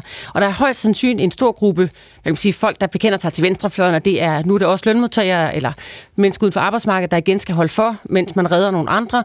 Det er øh, hvad kan man sige, en mere højorienteret protest, om man vil, som protesterer mod politikere og det politiske system, sådan anti-system mm, i virkeligheden. Mm. Og så er der formentlig også en stor gruppe ballademager, som er med i en hvilken som helst form for demonstration. Men jeg tror i virkeligheden samlet set, så er det jo et udtryk for, vil jeg mene, en, at den tilliden til de politiske systemer, at det er de politiske systemer, der løser nogle af de store udfordringer, vi står med. Det er den tillid, der er for nedadgående. Mm. Og det kan man se i vores del af verden. Og det er i virkeligheden, altså det er en enormt øh, alarm klokke, mener jeg faktisk, for os rent demokratisk. Vi har se, ja, vi har Der er bare lige den ja, sidste point ja, omkring ja. det, og det er virkelig for at sige, at derfor bliver den her diskussion jo i virkeligheden, så, på en måde socialpolitik jo et eller andet sted også lidt noget sikkerhedspolitik. Altså mm. fordi jo større frustration, jo større grøde der er, jo mindre tillid der er til det politiske system, og at politikere mm. blandt andet er med til at løse folks problemer og vores samfundsproblemer, jo større grobund er der jo for antidemokratiske bevægelser, mm. for øh, alle de aktører ude omkring, som spreder øh, fake news og øh, vil prøve at disrupte, som det hedder på nydansk, vores samfund og præge vores øh, kommende demokratiske valg osv. Så, videre. så der er der virkelig mange ting, der er i spil lige nu. Og det er ikke for at proppe det hele ind i de gule veste. Mm. Nej, men vi er men på vej ind i noget, der er værre end Michelle Houellebecq kunne finde på at skrive det, ikke? nærmest. Altså. Nå, men altså, det er jo, der er, bare nogle dynamikker her. Når du siger du det, det, det, som du fuldstændig siger, at der har været meningsmålinger fremme, der viser, at altså, franskmændenes øh, er selvfølgelig meget nært knyttet til deres demokrati og så videre, og opfatter sig selv som oplysningens øh, arnested og så videre. Men der var virkelig, jeg, jeg kan simpelthen ikke huske procentsatsen nu, men det var, det var 20 procent, tror jeg, der mente, at det kunne da godt være, at man skulle prøve sig med noget lidt mere mm. altså, autoritært. Mm. Ja i, i, som, som leder, der ligesom kunne bringe landet på ret køl igen. Og sådan, altså, de der, sådan, nogle, sådan nogle tal er jo, er jo skræmmende. Det, altså. mm. Og det er, jo, det er jo paradokset her. På den ene side har vi Macron, hvor, hvor der nu er yderligere grund til at gå, gå på gaden i, øh, på gadestræder i Paris og protestere, fordi nu har han jo altså sat sig hen over øh, øh, parlamentet, samtidig med, at der så er en del af befolkningen, der ville ønske, eller, eller tror, de ville ønske en leder, der, der, der stak, stak endnu stærkere igennem. Øh, Aske Munk her til sidst den udfordring, der har tegnet sig, eller den akse, der har tegnet sig ved de seneste præsidentvalg i Frankrig, det er jo mellem, kan man sige, en globalistisk dagsorden, øh, socialliberal, hvordan vi mm. definerer Macron, han har skiftet, skiftet lidt position undervejs, og så en nationalkonservativ øh, dagsorden, jo mm. altså senest anført af øh, Le Pen. Hvis Macron forsvandt, hvis En Marche øh, bræste sammen, hvis hans projekt... Nu hedder de Renaissance, ja, prøv at genopfinde sig. Hvis, hvis hans projekt forsvandt fra, fra, fra, fra, fra Manesien, hvad vil der komme i stedet? Vil det stadigvæk være en modsætning mellem hans altså internationalistiske dagsorden, socialliberale dagsorden, og, og, og, en, og, og, og Front National, det, som jo så også har skiftet ham undervejs, vil det stadigvæk være mellem de to poler, eller hvad vil der ske? Ja, så vi har jo haft de her øh, NYPS, eller hvad man skal kalde det, med Jean-Luc Mélenchon i spidsen, mm altså La France Insoumise, som var den, sådan øh, øh, et samsurium af alt fra den franske venstrefløj, som har vist sig ikke at fungere optimalt, vil jeg sige. Der har simpelthen været mange slagsmål internt, men jeg tror, det vil være en blanding. Franskmændene er som befolkning, set igennem alle meningsmål osv., er franskmændene relativt konservative, øh, borgerlige, om man vil. Øh, så det vil altid være en eller anden form for socialliberal, tror jeg, opposition til en ekstrem øh, højre. Jeg tror ikke, vi får den, den, den store, hvad skal vi sige, venstrefløjs gennemstrømning, hvis det er det, du tænker på. Trine Mark, altså du sidder jo, du sidder jo i enhedslisten, man kan sige, det har været tilbagevendende diskussioner også over i virkeligheden siden den gamle finanskris, det er snart længe siden eurokrisen og så videre, hvor man også på venstrefløjen har diskuteret, hvorfor, hvorfor venstrefløjen øh, har haft sværere ved at, at komme til magten, eller i hvert fald, altså der er, der er vinde, der har fyldt øh, sejl på den anden side af midten, som man har svært ved at fange. Hvad er forklaringen? Det ved jeg ikke. Altså, jeg tilhører dem, der mener, at venstrefløjen tabte finanskrisen på gulvet. Der blev serveret en kapitalistisk krise på et sølvfad, og vi, vi lykkedes faktisk ikke med at gribe den, desværre. Det kan man nu være også over nu. Øhm, der er ikke nogen Jeg tror virkelig, at min bekymring går i den retning, som det vi emne, vi er inde på lige nu, at vi i virkeligheden ikke nødvendigvis er der, hvor det heller bliver selvfølgeligt at stemme på venstrefløjen. Altså, der er en grundlæggende mistillid til det politiske system, som har en, altså iboende i sig en, risiko for at sprede sig ret kraftigt, fordi det er svært at finde de her svar. Og vi kan jo godt, nu ser vi for os mm. på den, I vil kalde det den yderste venstrefløj, men også på den, på den rigtige venstrefløj, vil jeg også sige, øh, kan jo godt stå med alle de gode svar, men så længe der ikke er grobund for dem i forhold til at træffe, finde flertal på Christiansborg og lave, træffe nogle nye beslutninger, så er det jo svært for almindelige mennesker at se, hvad det betyder. Og det er jo derfor, jeg synes, den store bededag, øh, i virkeligheden, så kan man, den kan, har folk jo mange forskellige holdninger til, men den store bededag, frustration der var, var jo netop en masse forskellige aktører ude i samfundet, mm. sammenkoblet med nogen på Christiansborg, som i virkeligheden altså, bare den der store, store frustration ind. Og det var jo et godt eksempel på, hvad det er for nogle konflikter, der i virkeligheden ligger ude i, øh, hvad kan man sige, i horisonten for os. Aske Munk, nu siger du her, men nu nærmere de sidste minutter, nu siger du før, det du ser for dig, hvis, hvis Macron skulle, øh, skulle, øh, skulle forsvinde, eller det skulle brænde sammen, ikke? så siger du, der vil stadigvæk ske, altså fordi franskmændene er, mange af dem borgerlige, så siger du, det vil blive en konfrontation mellem en socialliberal position på den ene side, der minder lidt øh, om hans, vi har set andre, Sarkozy virkelig også en udgave af det på en eller anden måde, og så på den anden side, en, altså en eller anden form for national konservativ mm. bevægelse. Mm. Nu har Le Pen jo altså tabt, ikke? det er ikke lykkedes endnu, det var to gange jo. Ja, præcis. Ikke? Ja, præcis. Øh, i, I forhold til, skal, kan man forestille sig en alliance mellem, øh, mellem, øh, mellem det parti, mellem de kræfter, og så de mere traditionelt borgerlige partier? Øh, Eller en der, ny der har været medløbere, altså der er folk, der er løbet over fra de republikanere over til, øh, til, til, til Le Pen. Ja og, ja, og i det øjeblik, altså ligesom, ligesom, ligesom uh, Macron, kan du sige, uh, redefineret partisystemet, kan man så forestille sig det med modsat fortegn? Altså kan man forestille sig en kandidat, der kan appellere både til, til de vælgere, der har været glade for Le Pen, og så de mere traditionelle gaullister og andre? Jeg, jeg har svært ved at se hende som sådan en, en sammensmeltende kraft mm-hmm. øh, i, i politik. Altså det betyder ikke, at jeg ikke tror, hun godt kan vinde præsidentvalget i, i ja, 2027 må det blive, ikke? Mm. Øh, det tror jeg sagtens, hun kan. Øh, det vil jeg i hvert fald ikke selv ved på sagtens. nu. Ja, det tror jeg faktisk godt. Altså, det er, der er utilfredsheden med de etablerede, nu må vi erkende, at selvom Macron står i spidsen for et relativt ny, nyt parti, jo meget nyt, når man tænker på renaissance, men, øh, men øh, mm. så, øh, så er der altså en utilfredshed med de etablerede politikere, selvom Le Pen dybest set også er etableret jo, men der er en, så stor en ulmende utilfredshed, at folk, der ellers tidligere ville have virkelig kvidet sig ved at stemme Le Pen, ikke har noget imod det, fordi, nå ja, altså, det er de eneste, der ikke har haft chancen. Det kan ikke gå værre nu, så hvorfor ikke stemme på dem? Så dem, det der de vælger, jeg Så med, den logik, hvor dem bare ja nej, dem der siger, jamen hvis hun har tabt før, så taber hun igen, den logik, den gælder ikke? Nej. Det siger Aske Munk, korrespondent for Weekendavisen. Vi har talt om Frankrig og om den diskussion, som jo altså ikke bare er, det viser de sidste minutters uh, diskussion her, jo altså et fransk anlæggende, men i den grad rummer meget af det, vi ellers diskuterer. I studiet sidder Andreas Steno, finansanalytiker. Trine Mark er i panelet. Det samme er Gitte Seberg og Peter Ansted Rasmussen, der er chefredaktør ved Olfi. Det her, det er P1's nye nyhedsmagasin. Vi sender hver søndag eftermiddag direkte fra klokken 14 til klokken 16. Vi har en time tilbage. Vi skal diskutere tech blandt andet. Vi skal diskutere naturligvis Ukrainekrigen og meget andet er på programmet. Men det er efter radioavisen. Den kommer her, for dette er Danmarks Radio P1, og klokken er 15.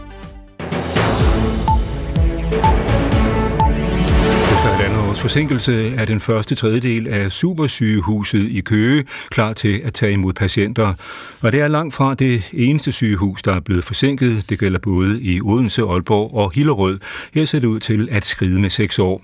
Jan Karlshøj, som er lektor på Institut for Byggeri og Mekanisk Teknologi på Danmarks Tekniske Universitet, peger på, at der har været flere konsekvenser ved, at man politisk har sat så mange store byggerier i gang på samme tid valgt at bygge dem alle sammen på én gang, så man har ikke haft mulighed for at drage erfaringer fra et hospital til det næste. Det har jo vist sig, at der er forskellige ting, der er gjort bedre på nogle hospitaler. Det kunne for eksempel være, hvordan skal en patientstue se ud, hvordan skal operationsstue se ud, øh, så man har lavet det arbejde parallelt flere steder i landet, og øh, det har i hvert fald betydet, at det har kostet nogle penge. Og det ser nemlig også ud til, at det bliver dyrere end planlagt, forklarer han. Det er jo spørgsmål om virkeligheden, om de har været øh, underbudgetteret. Når man bygger så meget på én gang øh, inden for de samme områder, så er det jo svært at få nogen til at lave det, så man har jo øh, skulle slås om de samme ressourcer på de forskellige hospitaler. Så derfor så er, er priserne blevet dyrere.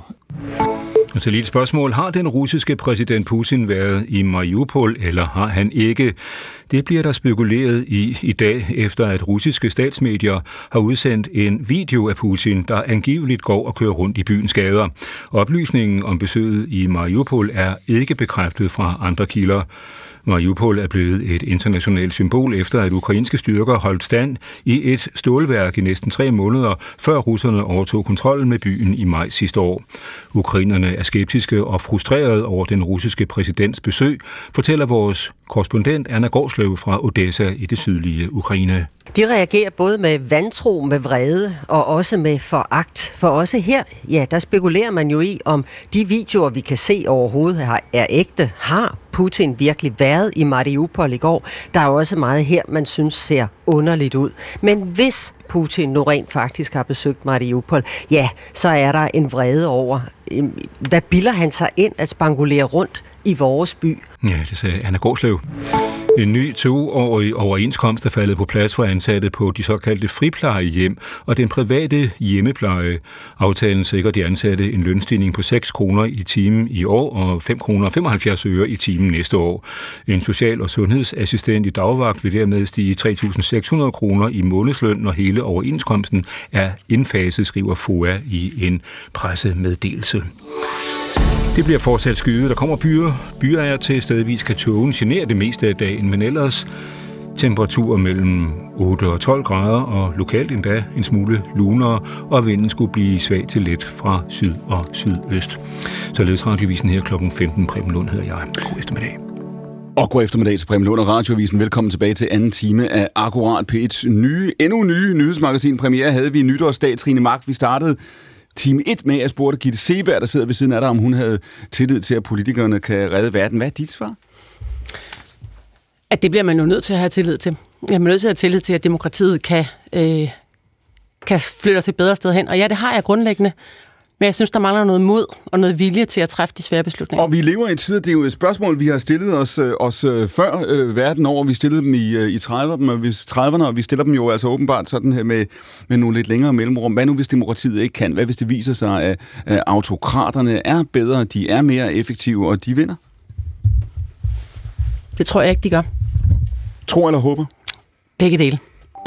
Det siger Trine Mark, hun er medlem af Folketinget for Enhedslisten, og hun sidder jo altså i panelet i dag sammen med Peter Ansted, som er chefredaktør på Olfi, der skriver om militære forhold, og som jo altså er et medie, som vi diskuterede i time 1, der i den grad dækker de spørgsmål, der fylder, ja, han har sagt ikke det hele, men i hvert fald toppen af dagsordenen. Vi vender os mod Ukraine om et øjeblik. I studiet har vi også Gitte Seberg i dag, så arbejder hun for, og i, kan man sige, autobranchen, til der har hun jo altså været politiker, du sagde før, Gitte, du savner det ikke? Jamen altså, interessen for politik, den er den samme. Men jeg skal ikke ind og sidde i Folketinget. Og så har vi uh, Kasper Klynger. Du har et, et længere CV, end jeg kan nå at nævne på kort tid, Kasper. Men du har blandt andet været verdens allerførste hvad? Ja, tech-ambassadør ud fra det, du øh, fisker efter. Det har du simpelthen skrevet dig ind i historiebøgerne, når man om 100 år siger, hvem var verdens første. Der sidder og spiller Trivial Pursuit om 100 år på overfladen af Mars. Så spørger hvem var verdens første tech-ambassadør? Så er det dit navn, der dukker Ja, jeg tvivler meget på, at der er nogen, der kommer til det, men ja. Per Helge, hvorfor er du her? Ja, måske er det, fordi jeg er tidligere embedsmand. Måske er det, fordi jeg er nuværende komiker. Måske er det en, en blanding, tænker jeg. Og, du, ja, og det kunne også være, fordi du er en mand, der ved noget om øh, magt. Og du ved noget om, hvordan man leder og ikke leder det samfund, vi befinder os i, ikke? Jeg er i hvert fald god til at gøre grin med, hvordan man ikke leder det. Har du fået mere? Du har jo gjort en karriere ud af det, kan man sige, ikke? Det er simpelthen det, jeg lever af. Jeg lever af at gøre grin med politikere og djøffer især. Djøf med løgn hedder showet, som nogen kender dig for. Mange kender dig for. Velkommen til også, Per Helge. Mit navn er Clemen Kærsgaard, og dette er direkte frem til klokken 16. Akkurat, Peter.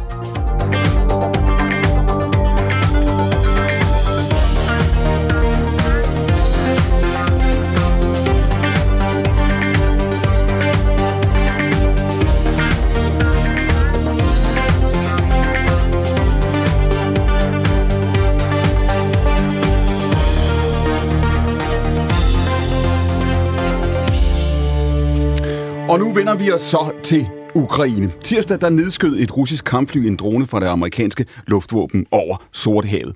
Og den episode blev dagen efter udlagt på et pressemøde af USA's forsvarsminister Lloyd Austin, der fortalte øh, journalisterne sådan her. I want to say just a few words about a troubling episode yesterday. On Tuesday, Russian aircraft again engaged in dangerous and reckless and unprofessional behavior in the international airspace over the Black Sea.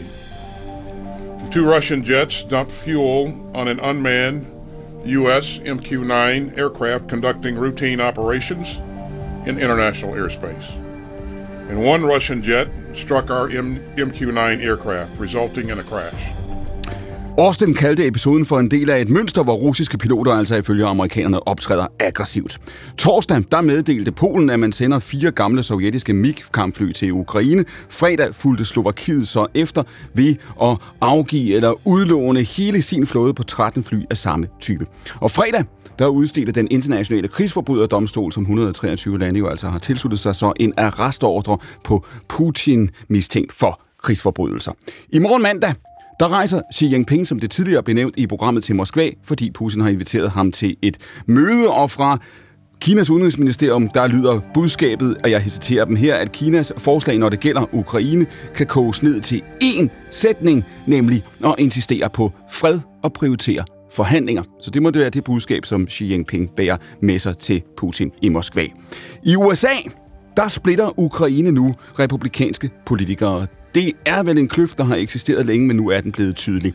Ukraine er ikke en vital interesse for USA. Sådan lød det mandag fra Ron DeSantis, Floridas guvernør, der står ret stærkt i kampen for at blive republikanernes præsidentkandidat næste år. Det han sagde, og jeg citerer her, for det var et skriftligt svar, USA har mange vitale nationale interesser, men, som han sagde DeSantis, at blive yderligere viklet ind i en territoriel uenighed mellem Ukraine og Rusland er ikke en af dem. Det sagde altså DeSantis som svar på et spørgsmål fra Fox News-verden Tucker Carlson. Men den udmelding mødte kritik fra blandt andre Marco Rubio. Han angreb DeSantis for det her med, at krigen altså kun skulle være en territoriel uenighed her for i Rubio. Well, it's not a territorial dispute in the sense that any more than it would be a territorial dispute if the United States decided that it wanted to invade Canada or take over the Bahamas. At kalde Ruslands invasion af Ukraine for en territoriel uenighed svarer til at bruge det samme udtryk, hvis USA invaderede Kanada eller Bahamas, lød det altså fra Rubio her til radioverden Hugh Hewitt. Og fra senator Lindsey Graham, der jo altså er en af the grand old men i det republikanske parti, lød svaret til DeSantis, at det her med at sige, at Ukraine ingenting betyder, er det samme som at sige, at krigsforbrydelser ikke betyder noget. Her kommer flere klip med Graham. To say this doesn't matter is to say that war crimes don't matter. He's going to go beyond Ukraine, Putin. If you don't get that, you're not listening to what he's saying. This is a chance to stop Putin before it gets to be a bigger war, and China's watching.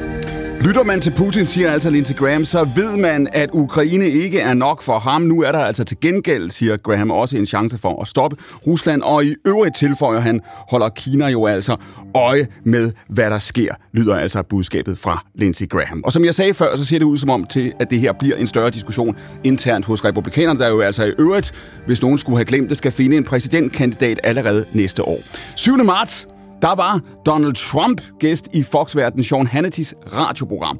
Og her gentog Trump dels noget, han har sagt før, nemlig at Putin jo altså ikke erobrede noget, da han selv, Trump, sad i det hvide hus. Og så tilføjede Trump så også en pointe, som har vagt, kan man sige, en vis opmærksomhed i USA, nemlig at han, da han var præsident, kunne have indgået en aftale med Putin, når det gælder Ukraine. I får citatet her. And under Trump, you know what they took over? They took over nothing, Russia.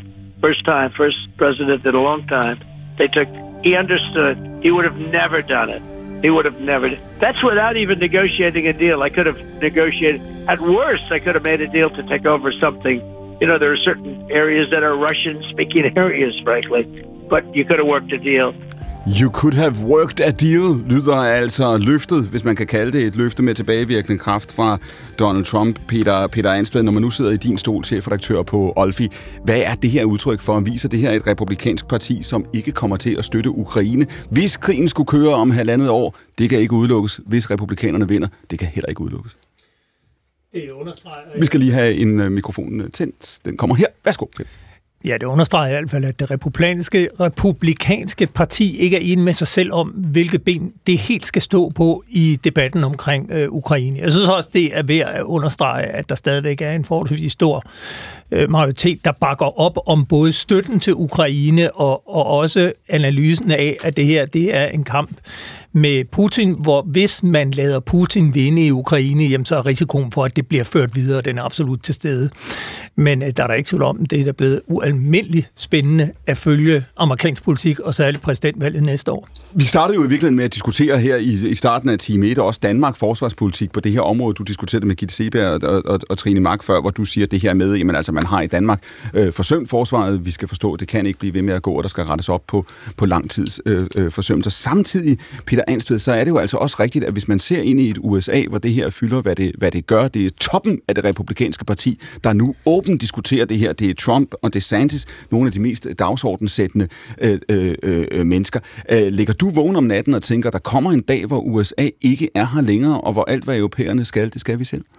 Øh, ja, det gør sådan helt grundlæggende, fordi der er ikke tvivl om, at USA ønsker ikke længere at engagere sig så meget i Europa, som USA har gjort tidligere. Mm. Altså USA har jo længe haft den strategi, at fokus ligger på Kina, og det vil sige fjern Østen og Asien, og har i virkeligheden gerne vil trække sig ud af Europa. Det er jo kun på grund af krigen i Ukraine, at USA modvilligt har været nødt til at engagere sig i Europa igen. Og det er jo også det, der har bevirket, at vi nu har det her, som jeg kaldte et jordskred i den politiske opbakning til forsvaret, fordi det er gået op for europæerne nu, at vi kan ikke længere regne med, at USA vil være den store i skolegården resten af tiden. Vi er nødt til at kunne stå på egne ben i Europa.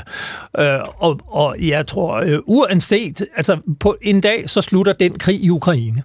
Og øh, når den dag kommer, så tror jeg, at vi kan vide os ret sikre på, at det amerikanske engagement i Europa er ikke lige så stort, som det er i dag. Men jeg tror også, at USA stadigvæk vil forsvare demokrati og øh, de europæiske øh, frihedsværdier, som jo også er de amerikanske, og derfor sørger for at være til stede, indtil at der er en stabilitet øh, i Europa. Men det vil sige, du siger altså, Peter Ansted, denne her idé om at sige, at vi står tættere sammen, jeg tror statsministeren understregede det også forleden dag i dag, altså hvor, hvor stor forståelsen er transatlantisk. Du siger, øh, det er Ukrainekrigen, der har tvunget USA tilbage på spillebrættet, og man skal ikke bare tro, at man kommer til at forlænge den nuværende forståelse på den anden side.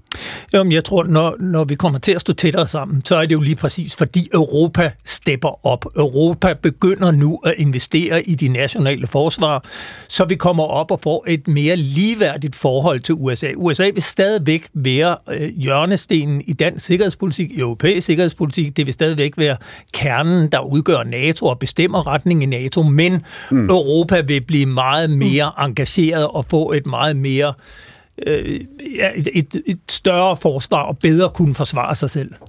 Jeg tror vidderligt ikke, man skal være alt for optimistisk med det her. Altså, vi så jo i Trumps øh, præsidentperiode, at han er parat til at stille spørgsmålstegn omkring artikel 5 i, øh, i traktaten, NATO-traktaten øh, hvilket jo er, er altså den her, hvad kan man sige, øh, hvad man kan, solidaritetsklausulen, at hvis der er nogen, der angriber NATO, så står vi op. Ja, det kom så an på, hvor hans forklaring, hvor meget de betaler. Mm. Altså, jeg tror, vi bliver simpelthen nødt til at være klar på det præsidentvalg, øh, som skal øh, finde sted om, om ja, omkring øh, to år fra, fra nu, og simpelthen have en plan klar. Det er rigtigt, USA har også mange interesser mange andre steder, som de selvfølgelig er nødt til at varetage. Men jeg tænker bare, hvis man taber denne her krig, så, øh, så taber man rigtig meget. Trine Mark, du vi diskuterede i time 1, hvor du sagde, at det her for enhedslæsen er det ikke et spørgsmål om at sige, fordi man støtter Ukraine i den givende situation, der opstod 24. februar, men så siger, at militære midler er altid de rigtige. Hvis der kommer en situation, hvor USA skruer ned for engagementet i Europa, og det er jo virkelig ikke en dagsorden, der er opstået med hverken Trump eller DeSantis eller nogen andre, øh, hvis det er det, vi kommer til at se, så kan man jo forestille sig en situation, hvor man jo lidt paradoxalt, kan man sige, får et Europa, der, der øh, vil skulle mere selv, og som i princippet kan, kan, kan vi sige, koble sig fri af USA, men som hvis udfordringerne er store nok, jævnfør hvad Peter Anstved siger før, jævnfør hvad Gitte Seberg siger, så kommer til at opruste massivt. For hvis man skulle forestille sig, at Europa spiller en rolle, der så meget som minder om den USA spiller i Ukraine nu, så, så, så er det et helt andet Europa med, med en altså, massive oprustninger, og vil nogen vel også sige, med en langt mere militariseret tankegang om politik. Men den er jo i gang, kan man sige. Øhm, og det, at Danmark, øh, eller flertallet af danskerne ved en folkeafstemning sidste år ophævede hvad kan man sige, Danmarks forbehold over for EU's altså forsvarspolitik eller forsvarssamarbejde, er jo en, altså, er jo en del af, den, del, del af den forklaring på, hvorfor Danmark også er en del af en militarisering og en militariseringsbølge i Europa. Øhm, altså det mener vi jo er dybt bekymrende. Vi mener faktisk, at det er et utroligt øh, øh, snævert, en snæver måde at se sikkerhedspolitikken på. Øh, det er ikke det samme som at sige, at der ikke skal være et forsvar. Øh, og vi vil jo faktisk gerne sidde i de der forsvarsforhandlinger og være med til at diskutere hvad er det egentlig, vi har brug for, hvis vi diskuterer territorialforsvar, beredskab øh, og så videre. Og noget af det, som vi faktisk gerne vil have taget med til det bord, det var jo problematiseringen af det. Altså NATO har jo haft en, øh, en strategi om de her out-of-area operations, at man fra skulle ud og være i forskellige ørkenkrige øh, på mm. mere eller mindre ulovlig vis. Øhm, og det, øh, et skifte væk fra det vil vi jo i den grad hylde. Men noget af det, hvor Danmark i virkeligheden kunne gøre noget, det var jo at sætte øh, nogle flere, noget mere støtte ind på FN øh, fredsbevarende missioner for eksempel. Det har vi ikke gjort i overvis. Den slags er der jo brug for. Men der kan jo godt være en situation, Trine Mark, hvor man vil, hvor hvis Europa, hvis USA tager hjem, havde nær sagt, og Rusland ikke bliver altså, nær sagt en mindre trussel, men måske en anden trussel. Vi har mm. Kina liggende et sted, vi har et Mellemøsten, som vi stadigvæk er naboer til. Hvis det er situationen, man så ikke være en situation, hvor, hvor man vil ønske at gøre begge dele, både nær sagt opruste hårdt og opruste blødt? Men det kunne være, for det første, så tror jeg, at der er, øh, der er ikke nogen, der tror på, tror jeg reelt faktisk, at øh, amerikanerne trækker sig ud af NATO i, sådan, i nær fremtid. Øh, hverken politisk eller økonomisk. Mm. Øh, så det er ligesom den ene side. Den anden side, det, det er jo lidt det, der gør, at man også må insistere på at have diskussioner om, hvordan er det, man får det multilaterale system til at fungere på en måde. Hvordan er det, man diskuterer den bredere sikkerhedspolitik, relationer øh, og samkvem. Det er jo vanvittigt vigtigt at gøre samtidig, fordi de store udfordringer i verden, her under klimakrisen, jo ikke kan løses militært. Og det er man bare nødt til at holde fast ved. Altså det, det, det bulrer der ud af med problemer på kloden, øh, mennesker, der flytter sig, øh, og alt det her kan ikke håndteres militært. Så samtidig med, at man skal diskutere indretningen af forsvar og forsvarsalliancer, så er man også nødt til at diskutere det andet. Og, og så, uh, Gitte Silberg, ja. bare, bare, bare kort her, men fordi, fordi lige præcis den pointe, som, som Trine nævner nu, og hvis man ser ud over globusen, så kan man sige, vi skal vi tale om tech-sektoren om et øjeblik, om mm. digitalisering. Mm. Uh, I samme øjeblik, man har sagt det, så taler man om verden på en anden måde, så fylder Kina mere, uh, end Kina måske altid gør. Ellers i andre diskussioner, så fylder uh, Asien i det hele taget mere. Er, er der ikke den pointe, er det ikke også i virkeligheden det, Trine Mark siger, at vi er ved at vågne op i en verden, hvor USA alt andet lige fylder mindre, mm. hvad enten de ved det eller ej? Jo, det er vi, men man siger, vi er også vågnet op i en verden, hvor der er rigtig mange ting, der er under forandring. Altså, hvad, hvad sker der med WTO? Altså, amerikanerne de er i gang med nu at lave nationale øh, regler, som gør, altså, i virkeligheden er i strid med, med de internationale handelsregler, der er. Øh, EU er i fuld gang med at besl- tage, træffe beslutninger, sådan set også om at beskytte vores egne mm. marked. Også, også beskytte det, som vi lige har været igennem med pandemien, at vi ikke har været i stand til at lave vores egne vigtige chips, og hvad ved jeg. Så altså, jeg tror bare også, øh, samtidig med alt det her, så kommer vi også til at lukke os mere om os selv som øh, regioner. Det er i hvert fald det, der amerikanerne har startet, og vi er jo også godt på vej i Europa nu. Og jeg, altså, jeg også lyst til at sige, tror jeg så også, det er nødvendigt. Kasper Klynge, du er markeret. Jamen, jeg, jeg synes bare, at det, der er det interessante her, det er, at øh, de her eksterne kriser, som vi står for, har ført til en samhørighed i Europa, som nogle af os har savnet rigtig mange år, mm. og også en samhørighed på tværs af Atlanten. Øh, og, øh, og det, der er måske er, er, er den største krise, eller den største fare, vi står for, det er sådan set det, I talte om før omkring det amerikanske valg. Fordi hvis amerikanerne vælger at gå en lidt anden retning, og nu er det jo nogle gange sådan, at regeringsmagt øh, har en lidt modererende effekt i mm. forhold til udtalelser tidligere, så det kan jo være, at det er en lidt anden version af DeSantis eller andre, der vil komme til magten, hvem ved. Men selv hvis det ikke var på den måde, så er det jo faktisk amerikansk tvivl, som i virkeligheden kan føre til, at Europas samhørighed, som vi står for lige nu, også kan begynde at forsvinde en lille smule. Så det synes jeg på mange måder, det der er en af de større udfordringer, når man om, står her som europæer. Når man hører en tidligere embedsmand sige, at det kan have en modererende indflydelse at komme til magten, så er det samme som at sige, at det er embedsmændene, der bestemmer, ikke også? Det kunne jeg aldrig finde på at sige. Jeg er heller ikke embedsmand mere. Det er mange, Nej. mange år siden. Der skulle ja. du gå videre til min sidemand her. Du er blevet, ja, ja, det er nemlig det, ikke? Du er blevet, du er blevet hvad hedder det, du har været igennem... Men det gælder ikke for Trump, du har, været igennem, du har været igennem Exit-programmet, kan man sige, Per Helge? Ja. Jamen, det er ikke, når jeg angriber det her som komiker, der er sådan, i dansk politik sådan frygt for en Europa her. Altså, det har jeg aldrig helt forstået. Jeg har arbejdet med europapolitik. Man kan ikke engang blive enige om, hvor parlamentet skal ligge. Altså, man vil jo ikke blive enige om, hvem, hvilken melodi skal man marchere til. Franskmændene vil insistere på Marseillaisen. Franskmænd, eller hvad vil grækerne, ikke? Mm. Så jeg kigger faktisk lidt på Peter og siger, kan vi overhovedet overtage, hvis USA ikke er her længere? Hvad skulle der til for, at Europa kunne have deres eget militær? Altså. Ja, det er et rigtig godt spørgsmål. Man kan sige, noget af det, som USA jo er helt grundlæggende, når vi har de store internationale operationer, det er jo i virkeligheden ledelsen af operationerne. Og amerikanerne har nogle kapaciteter, som Europa slet ikke har. Altså hvis vi bare tager noget som lufttankning, altså øh, det er sådan noget, vi ikke har i Europa. Vi er nødt til at have amerikanske lufttankningsfly, når Europa flyver missioner over Libyen. Og, og på den måde er, er der at, at, at det europæiske forsvar jo indrettet som en masse individuelle forsvar. der er givet til at plukke ind i en stor fælles NATO-kommando under USA. Men er du ikke, ja, men er lige bare her, bare ganske kort, Peter, er, er du ikke bange for, at vi kommer til stadigvæk at tænke som om, planlægge som om, træffe beslutninger som om, at vi, altså USA og Europa, fylder rigtig meget i en verden, hvor vi kommer til at erfare, det er ikke tilfældet? Øh, altså, jeg er ikke i tvivl om, at udviklingen går den vej, mm. hvor magten rykker væk fra USA. Men jeg er heller ikke i tvivl om, og der kan man bare se historisk, altså, hvad har øh, institutioner som NATO og EU mm. haft af betydningen for udbredelsen af demokrati og fred og velstand mm. og vækst? NATO. Altså, ja, jeg er slet ikke i tvivl om, at, at den sikkerhedsparaply, vi har været under i NATO, altså hele Marshallhjælpen var forgang for hele NATO, og det, at man begyndte at opbygge øh, egen sikkerhed, har jo skabt den tryghed, der gjorde, Kort at vi kunne bygge... fra Trine Mang. Altså, NATO har øh, jo ikke udbredt demokrati nogen steder i verden, altså Nej, tværtimod. det har sikret. Det har været, det, altså NATO har været en sikkerhedsparaply. Og der er jo en grund til, at Alright, de østeuropæiske, Mark, ja, altså bare for at sige, der er en grund til, at de østeuropæiske lande, da de blev frigjort af, af Sovjetunionen og, og gjorde op med Varsava-pakten, hvad var det, de gerne ville ind i? De ville ind i NATO, de ville ind i EU. Ja, og præcis EU. Man vil gerne ind i et handelssamarbejde, et politisk samarbejde, politiske institutioner, som kan garantere både sikkerhed og handel og samkvem og gode vilkår for de borgere, der bor i landene. Og jeg tror, hvis der er to ting, som Ukrainekrisen har lært os, så er det for det første, at den russiske militære konventionelle kapacitet ikke er i nærheden af det, man kunne have frygtet eller troet. Og det andet er, at Vesten simpelthen ikke har monopol på at definere, hvordan verden den skal se ud længere. Det sidste, synes jeg, vi skulle bruge meget mere krudt på at diskutere og forholde os til. Det siger Trine Mark, hun sidder i panelet i dag sammen med Peter Ansted og med Gitte Seberg. Kasper Klynge, du fik, fik dig introduceret før, verdenshistoriens første tech-ambassadør. I dag der arbejder du for Dansk Erhverv. Hvad vil du gerne være, da du var ung? Jeg vil gerne være pilot. Jeg vil gerne flyve F-16-fly, hvis du skal have den øh, ærlige version, og det var det, jeg drømte om hele mit liv.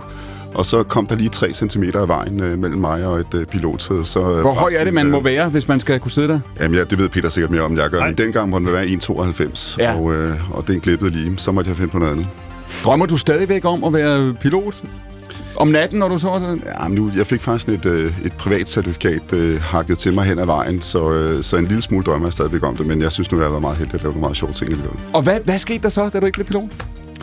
Jamen, så begyndte jeg at læse øh, blandt andet sammen med sådan en som dig, Clemen, noget statskundskab, Ja. og, øh, og så endte jeg øh, mit, mit første job i Udenrigsministeriet, og så gik det sådan lidt derudad på tilfældig vis.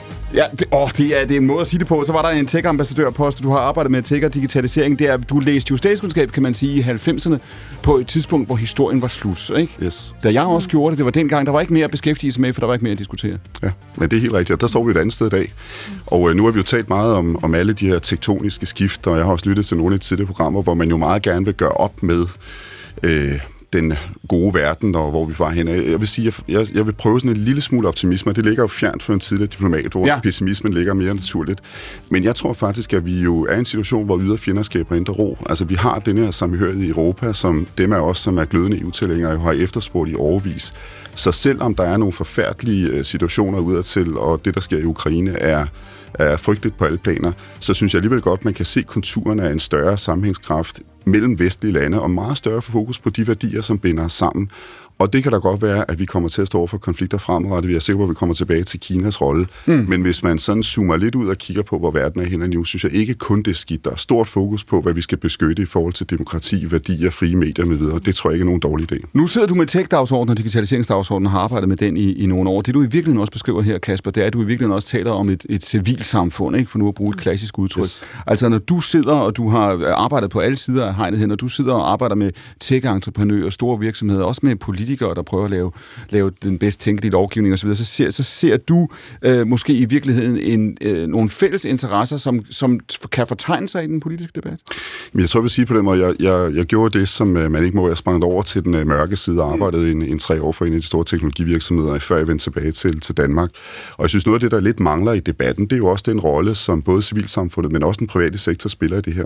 Og det er jo fantastisk glædeligt for sådan en gammel udenrigspolitisk nørd som mig, når man hører i stigende grad virksomhedsledere og direktioner begynde at tale om geopolitikken. Altså Mm. det, det havde man jo ikke oplevet for en 3-4 år siden. Det gør man i dag. Og det, jeg synes, der er interessant, men også utroligt svært for virksomheden, det er at finde ud af, hvordan navigerer man i den nye verden, hvor man faktisk ikke kan påkalde sig neutralitet, hvor man også er nødt til at tage stilling til, om man skal bibeholde sine operationer i Rusland. Hvad gør man med sine supply chains mm. i forhold til Kina? Det er en ny verden. Det jeg selvfølgelig også har sagt nogle gange før, Clemen, det er jo, at vi skal også begynde at kigge lidt på nogle andre udenrigspolitiske aktører, som spiller en vis rolle. Og det er klart, der spiller nogle af de store teknologivirksomheder, efter min mening, en rolle, som også handler om afhængighed. Ikke afhængighed af russisk gas, men afhængighed af nogle teknologier, som kommer til at betyde ekstremt meget for Europa i forhold til jobskabelse og økonomisk vækst. Nu har vi diskuteret TikTok her de sidste uger og de sidste måneder. For et halvt år siden, der diskuterede vi Twitter, takket være øh, Elon Musk og så videre. I virkeligheden kan man vel sige, når du siger det på den måde, jeg kommer til at tænke på, at det går, det går begge veje. Altså det er både teknologivirksomheder og andre high-tech virksomheder, der må forholde sig til Ruslands sanktioner ja. og en geopolitisk kontekst, men, men jo, jo også omvendt, fordi de også til gengæld er nogle aktører. De har også en, en, øh, en magt, ikke? I det har de i høj grad, og, øh, og det synes jeg faktisk er en god ting.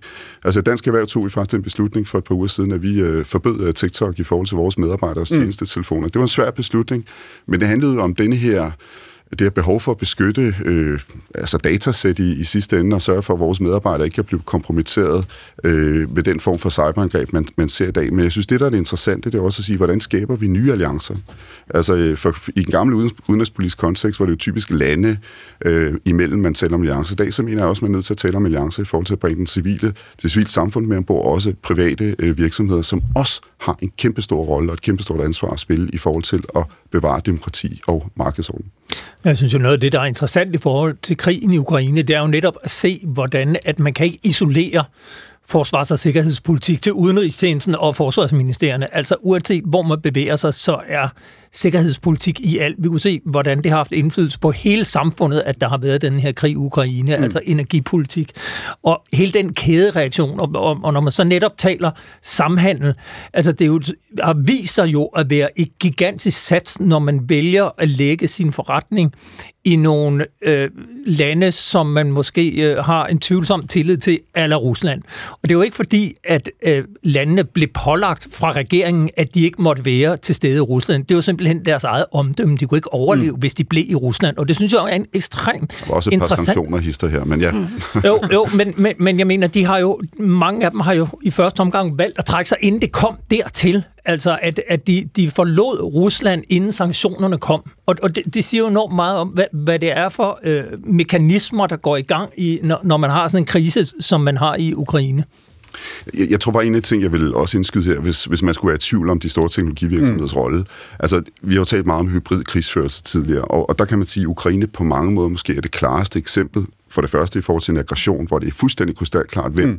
øh, der bærer ansvaret, men jo også i forhold til, at man så her, øh, at det ikke kun handler om tropper på, på jorden, altså helt klassisk øh, territoriel øh, krigsførelse, det handler faktisk også om en, en cyberkrigsførelse, som jeg ikke tror, vi har set tidligere. Og, og hvem var det, der kom ind og beskyttede ukrainerne her? Ja, det var faktisk hverken øh, Danmark, øh, EU, NATO eller sådan set amerikanerne. Det var private virksomheder, som pludselig gik ind og forsøgte at beskytte de ukrainske institutioner mod de massive cyberangreb, som Rusland sendte afsted. Og det siger også lidt om den anden verdensorden, vi har i dag. Virksomhederne spiller også en utrolig stor rolle i forsvaret af vores øh, nationalstater. Tidligere i den her program, så har vi besøg af, Margrethe Vestager, og hun er jo, kan man sige, professionel optimist, når det gælder Europas rolle for at kunne blande sig i det her. Ikke? Det skal ikke kun være USA, der kan skabe øh, øh, Facebook, USA, øh, Kina, der kan byde ind med TikTok osv. Hun siger, der er en, en sandsynlighed her. Du mener jo, Kasper Klønge, det samme. Ikke? Du siger, vi, vi behøver ikke øh, gå ud fra, at Europa ikke kan blande sig i den diskussion.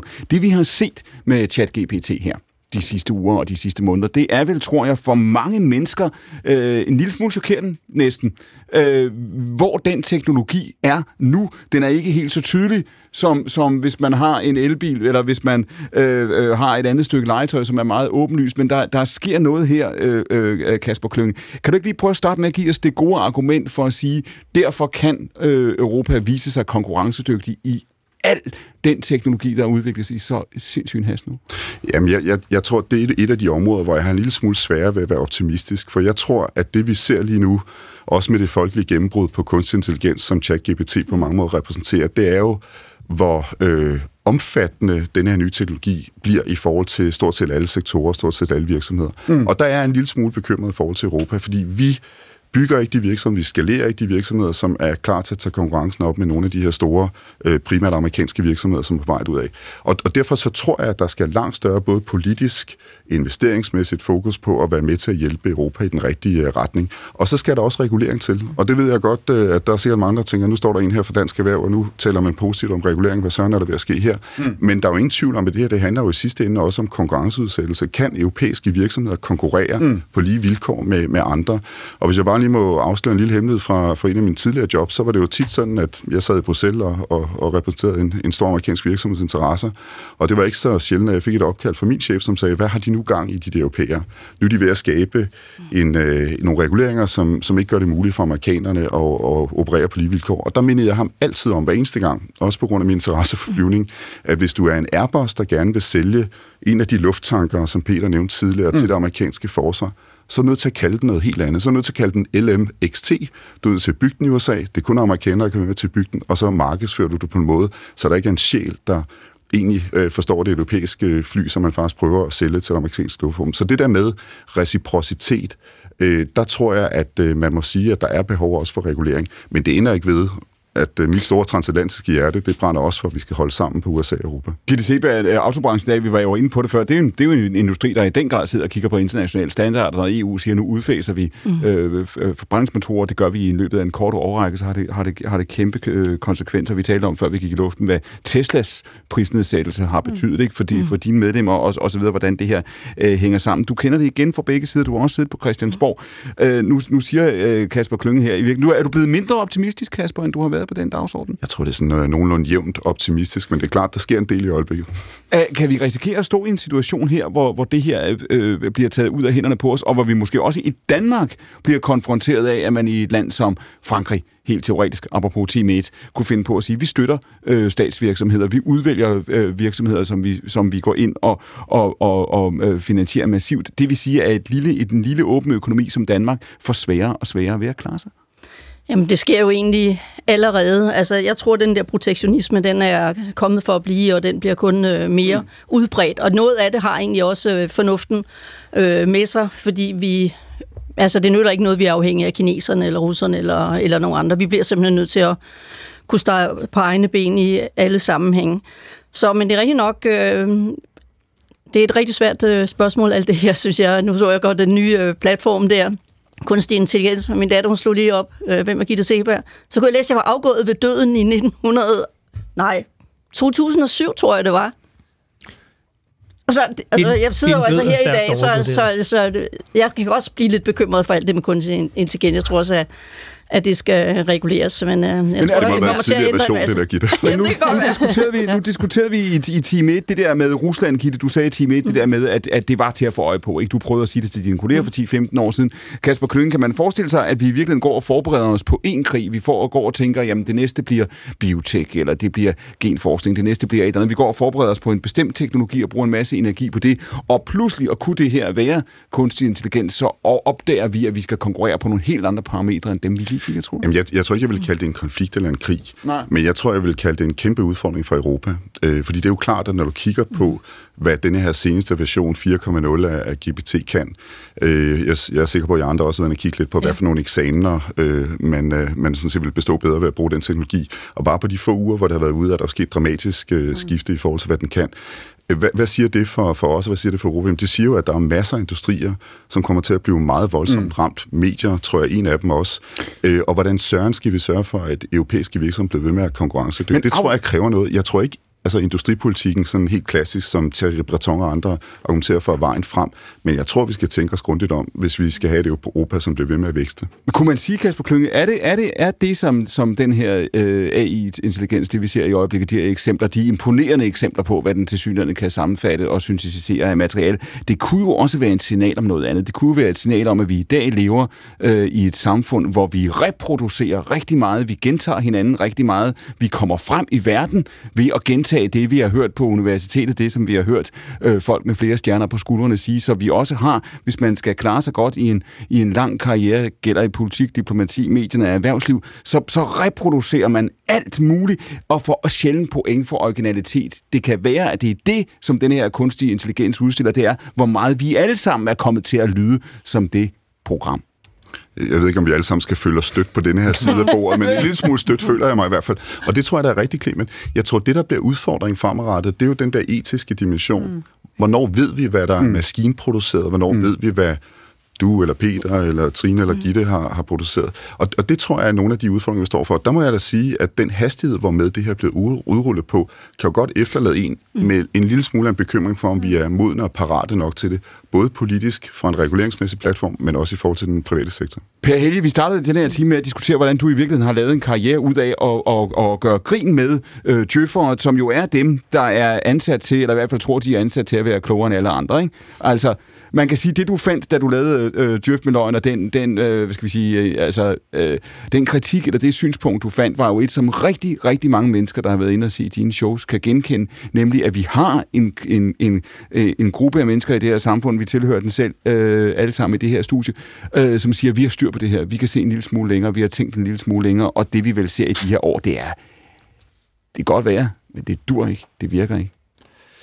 Ja, og, og jeg vil sige, at noget af det, man vil, som, som chat uh, GPT faktisk kan, altså man jo sagtens få den til at skrive som en, en strategikonsulent, mm. eller en virkelig, virkelig kedelig uh, mellemleder.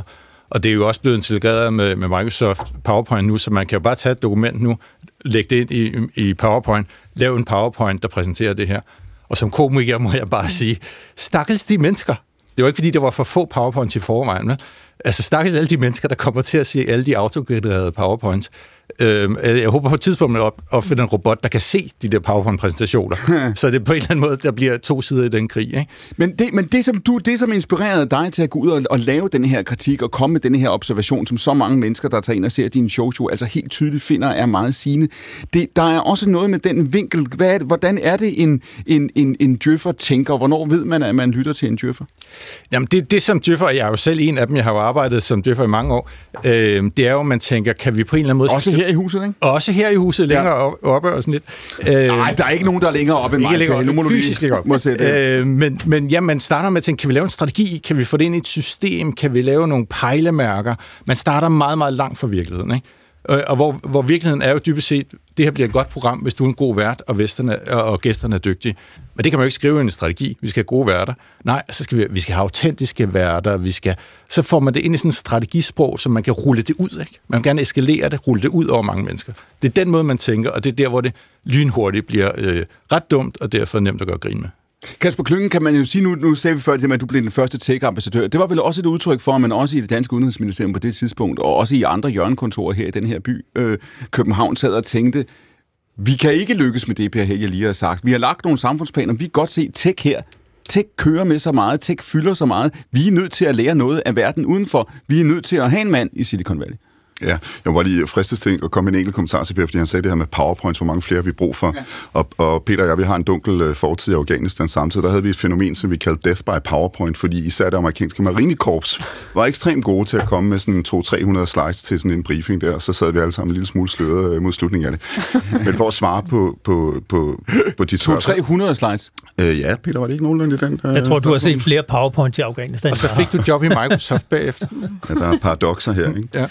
Øhm, hvad var det for spørgsmål? Var? Undskyld, Clement. Jamen, jeg tror, jeg tror det, som, som Per Helge siger, det er i virkeligheden, det er jo det her med at sige, jamen, man vil gerne som djøffer tro, man kan styre verden, så siger jeg, når man sendte dig til Silicon Valley, så var det vel i virkeligheden også en anerkendelse af det omvendte. Altså også, at det politiske system, eller djøfferne, eller hvad vi skal kalde det, tænker, der er noget, vi ikke har set. Jamen, jeg, jeg tror, det var, og det synes jeg var rigtig set på mm. det tidspunkt, øh, og egentlig underligt, der ikke var andre, der havde set det før, det var, at, at hvad påvirker øh, et land som Danmarks udenrigspolitik, hvad påvirker, påvirker vores nationale interesser? Er det kun, hvad der sker øh, på Kyberen eller i, i Frankrig, som vi taler om i første time, eller er det faktisk også, hvad der sker i nogle af hovedkvartererne på de store internationale teknologivirksomheder.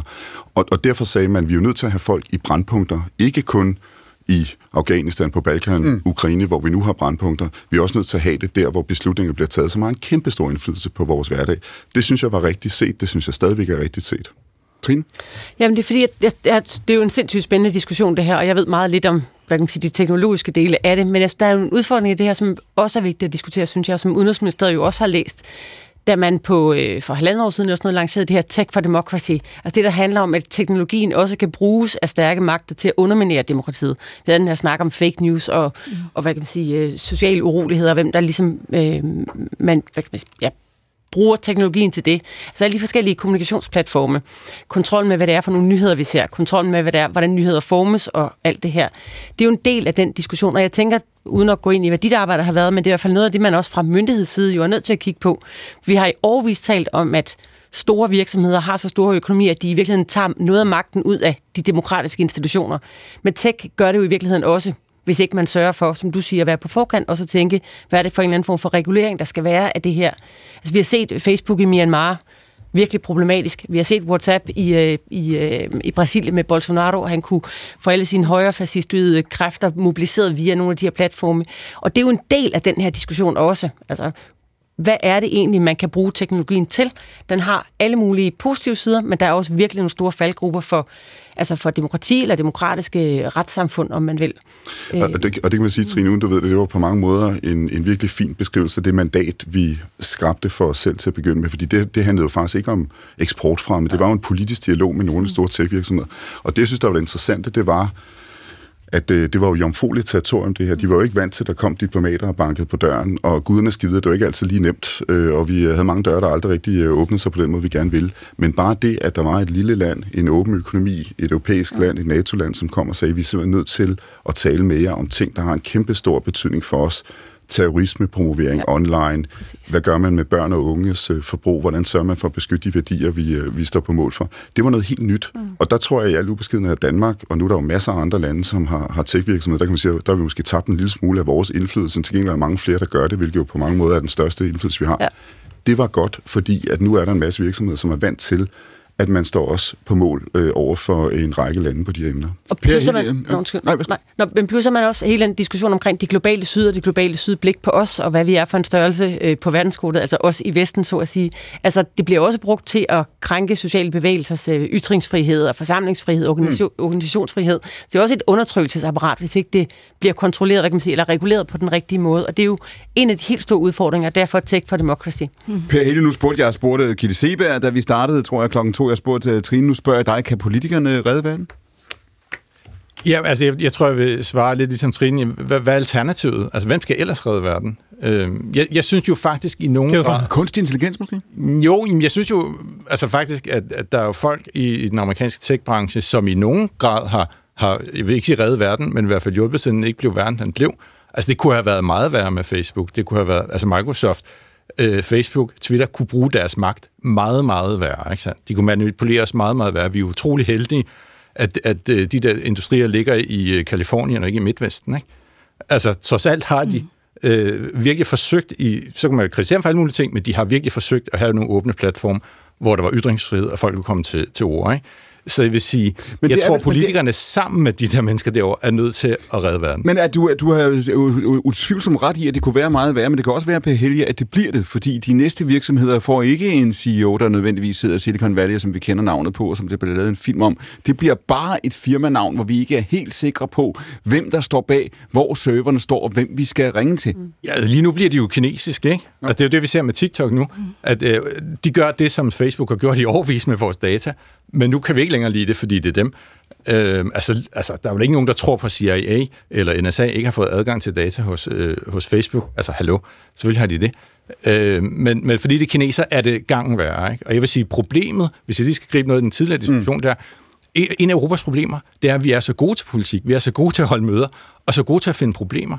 Når kineserne er meget bedre, eller bliver meget bedre til kunstig intelligens end os, det er derfor, de er ligeglade med, hvem der mm. deler data.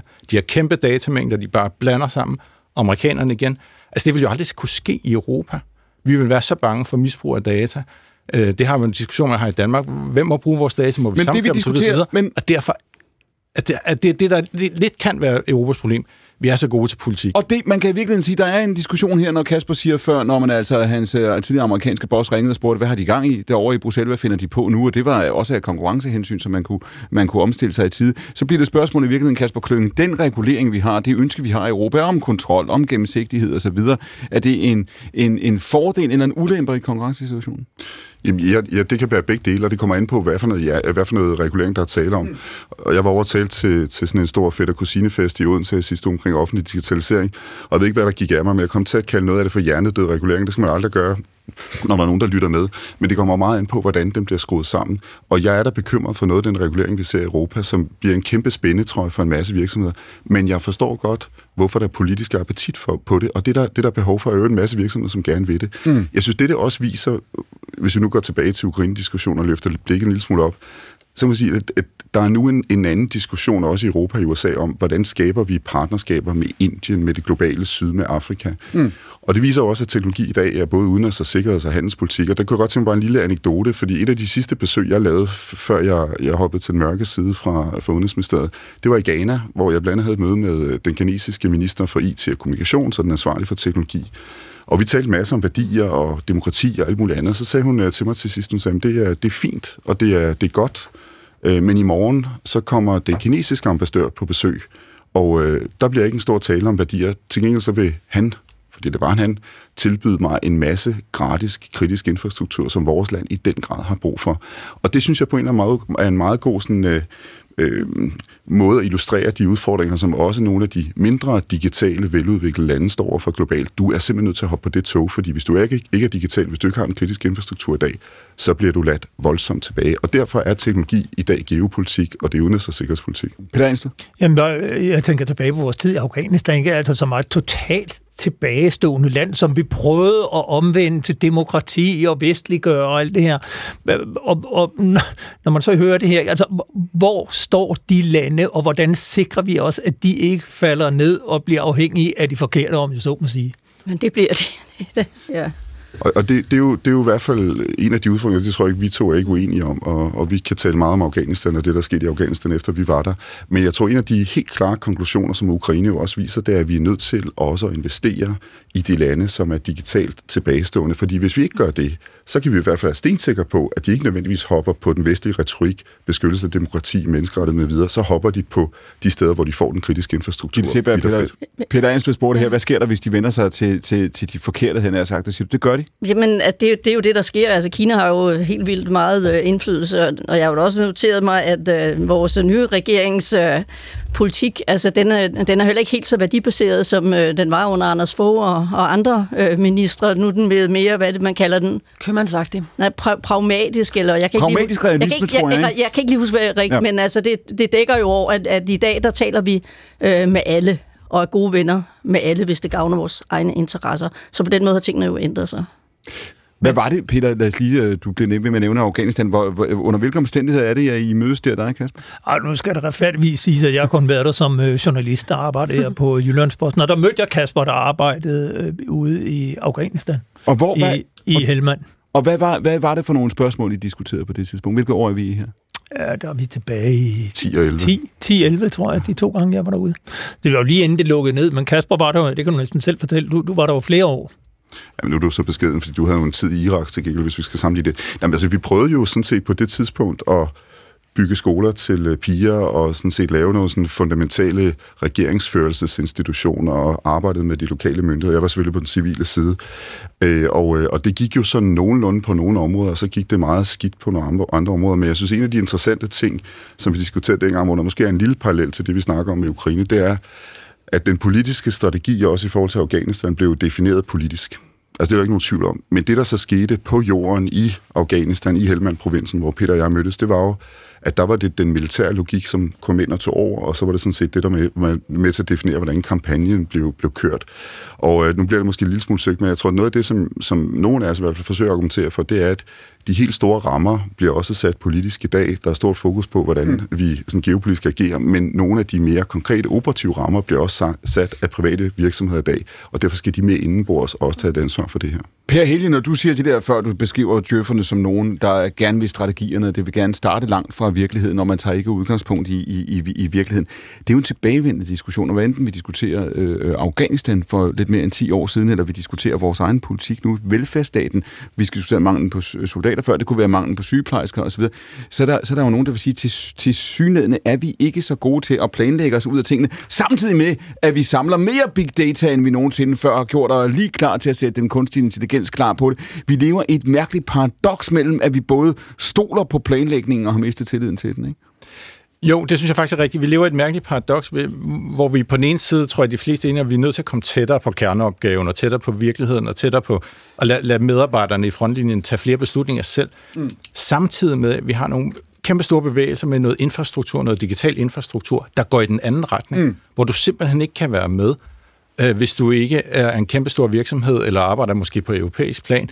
Du kan ikke nede i, i Svendborg Kommune lave din egen chat GPT, det kan du jo simpelthen ikke. Øh, så, så der er to bevægelser væk, altså, eller mod, som går imod hinanden, hvor det på den ene side, du er nødt til at være med på nogle af de der store infrastrukturbevægelser, øh, bevægelser, men samtidig er vi også nødt til at sige, okay, noget af det skal vi decentralisere ned øh, til nærheden til, til den konkrete opgave. Ikke? Kasper Klynge, hvad kan man gøre i Danmark for at sige, og nu vi talte før også om at Europa, sige, at vi skal kunne være konkurrencedygtige på det her, fordi den, den sektor, den branche, som, som vi taler om her, high-tech og digitalisering, det er så globaliseret, at tilbøjeligheden til, at de bedste talenter og de bedste iværksættere hele tiden drager hen, hvor der er sjovest at være, den er meget stor. Ja, og det er jo på mange måder det, der kendetegner teknologiindustrien i dag. Jeg tror jo, der har været nogle paralleller til forsvarsindustrien tidligere. Det er, at du laver innovation gennem opkøb. Vil sige, du har en rimelig stor pengekasse, så mm. går du sådan set ud og støvsuger markedet for nye, spændende, interessante virksomheder. Det gør jo, at øh, hvis du møder 10 unge øh, danskere, som har skabt en eller anden øh, fascinerende virksomhed i Danmark, så bliver det tilbudt at flytte til Kalifornien, hvor vejret er bedre. Mm. Så er det få af dem, der siger nej tak til det. Og det tror jeg på mange måder er Europas helt store udfordring. Det er, hvordan sørger vi for, at flere af dem bliver.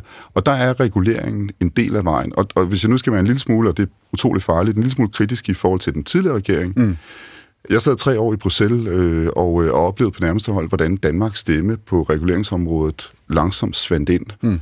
Og, og det synes jeg er et kæmpe problem, fordi jeg synes faktisk, at vi som lille åben økonomi måske har mere på spil her end mange andre lande i Europa.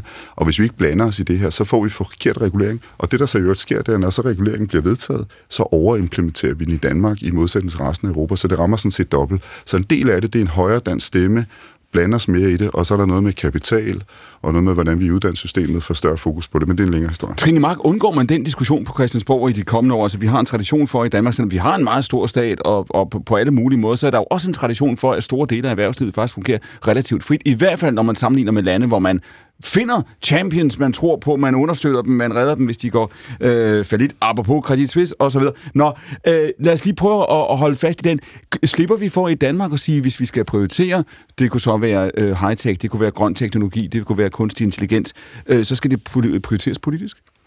Nej, og man kan jo sige, at altså, det danske vindmølleeventyr startede jo også ud, blandt andet fordi man politisk valgte at prioritere. Mm. Og det er jo noget af det, vi skal kunne. Om det lige skal være kunstig intelligens, det kan jeg ikke sidde her og svare på. Men pointen om, at der skal være et samspil mellem øh, et, øh, et erhvervsliv, der er gerne vil, er, som er fremsynet og gerne vil frem øh, på nogle udfordringer, eller hvad kan man sige, på nogle baner og udvikle nogle ting, for eksempel omkring den grønne omstilling. Og så et politisk system, der understøtter det. Det er jo vejen frem. Det har været vejen frem for Danmark igennem mange år, og det skal man jo fortsætte med. Den dynamik og det samspil er jo virkelig vigtigt. Og jeg tror i virkeligheden, hvis man skal sige noget på den front, så er det jo, at store dele af dansk erhvervsliv, måske ikke lige i øh, sådan tech-delen af det, men mm. i, øh, hvad kan man sige, grøn fremstilling, eller grøn den grønne teknologiske industri, øh, øh, energiforsyning. Der er jo nogle store, store danske virksomheder, som har råbt og skrevet på, at dansk, dansk politik leverer nogle klare rammer for, hvor det er, man vil hen. Mm. Sådan, så der er investeringslyst, så man er vis, der er vidshed for, at man faktisk vil fortsætte med at understøtte for eksempel en, det kunne være en vindmølleindustri eller noget, noget andet, øh, hvad kan man sige, grøn omstilling. Så, så det samspil er sindssygt vigtigt, men det kræver, det, det kommer lidt tilbage til, kan politikerne redde verden? Det kræver, at der er nogle politikere, der tager træffe beslutninger, der rækker ud af deres egen valg, valgperiode. Og er lige præcis det spørgsmål, Per Helle, man kunne sige, da du lavede det første øh, Djøf med løgn, det er nogle år siden. I, siden da, ikke? Siden den karriere startede for dig, så kan man sige, at du har de samme politikere, de samme embedsfolk, de samme øh, djøffer, nogle steder der er flere af dem end da. Og i den mellemliggende periode, så kan man vel godt sige, uden at overdrive, at, at, at problemernes kompleksitet er kun blevet større. Spørger du på Christiansborg nu, tror jeg. Altså i hvert fald det svar, du får, det virker som om, at der var et før og et efter de sidste fire år i forhold til, hvordan politikerne ser deres egen opgave. Hvis de var så umulige djøfferne for 10 år siden over for de udfordringer, de havde dengang, hvordan skulle de så kunne lykkes nu?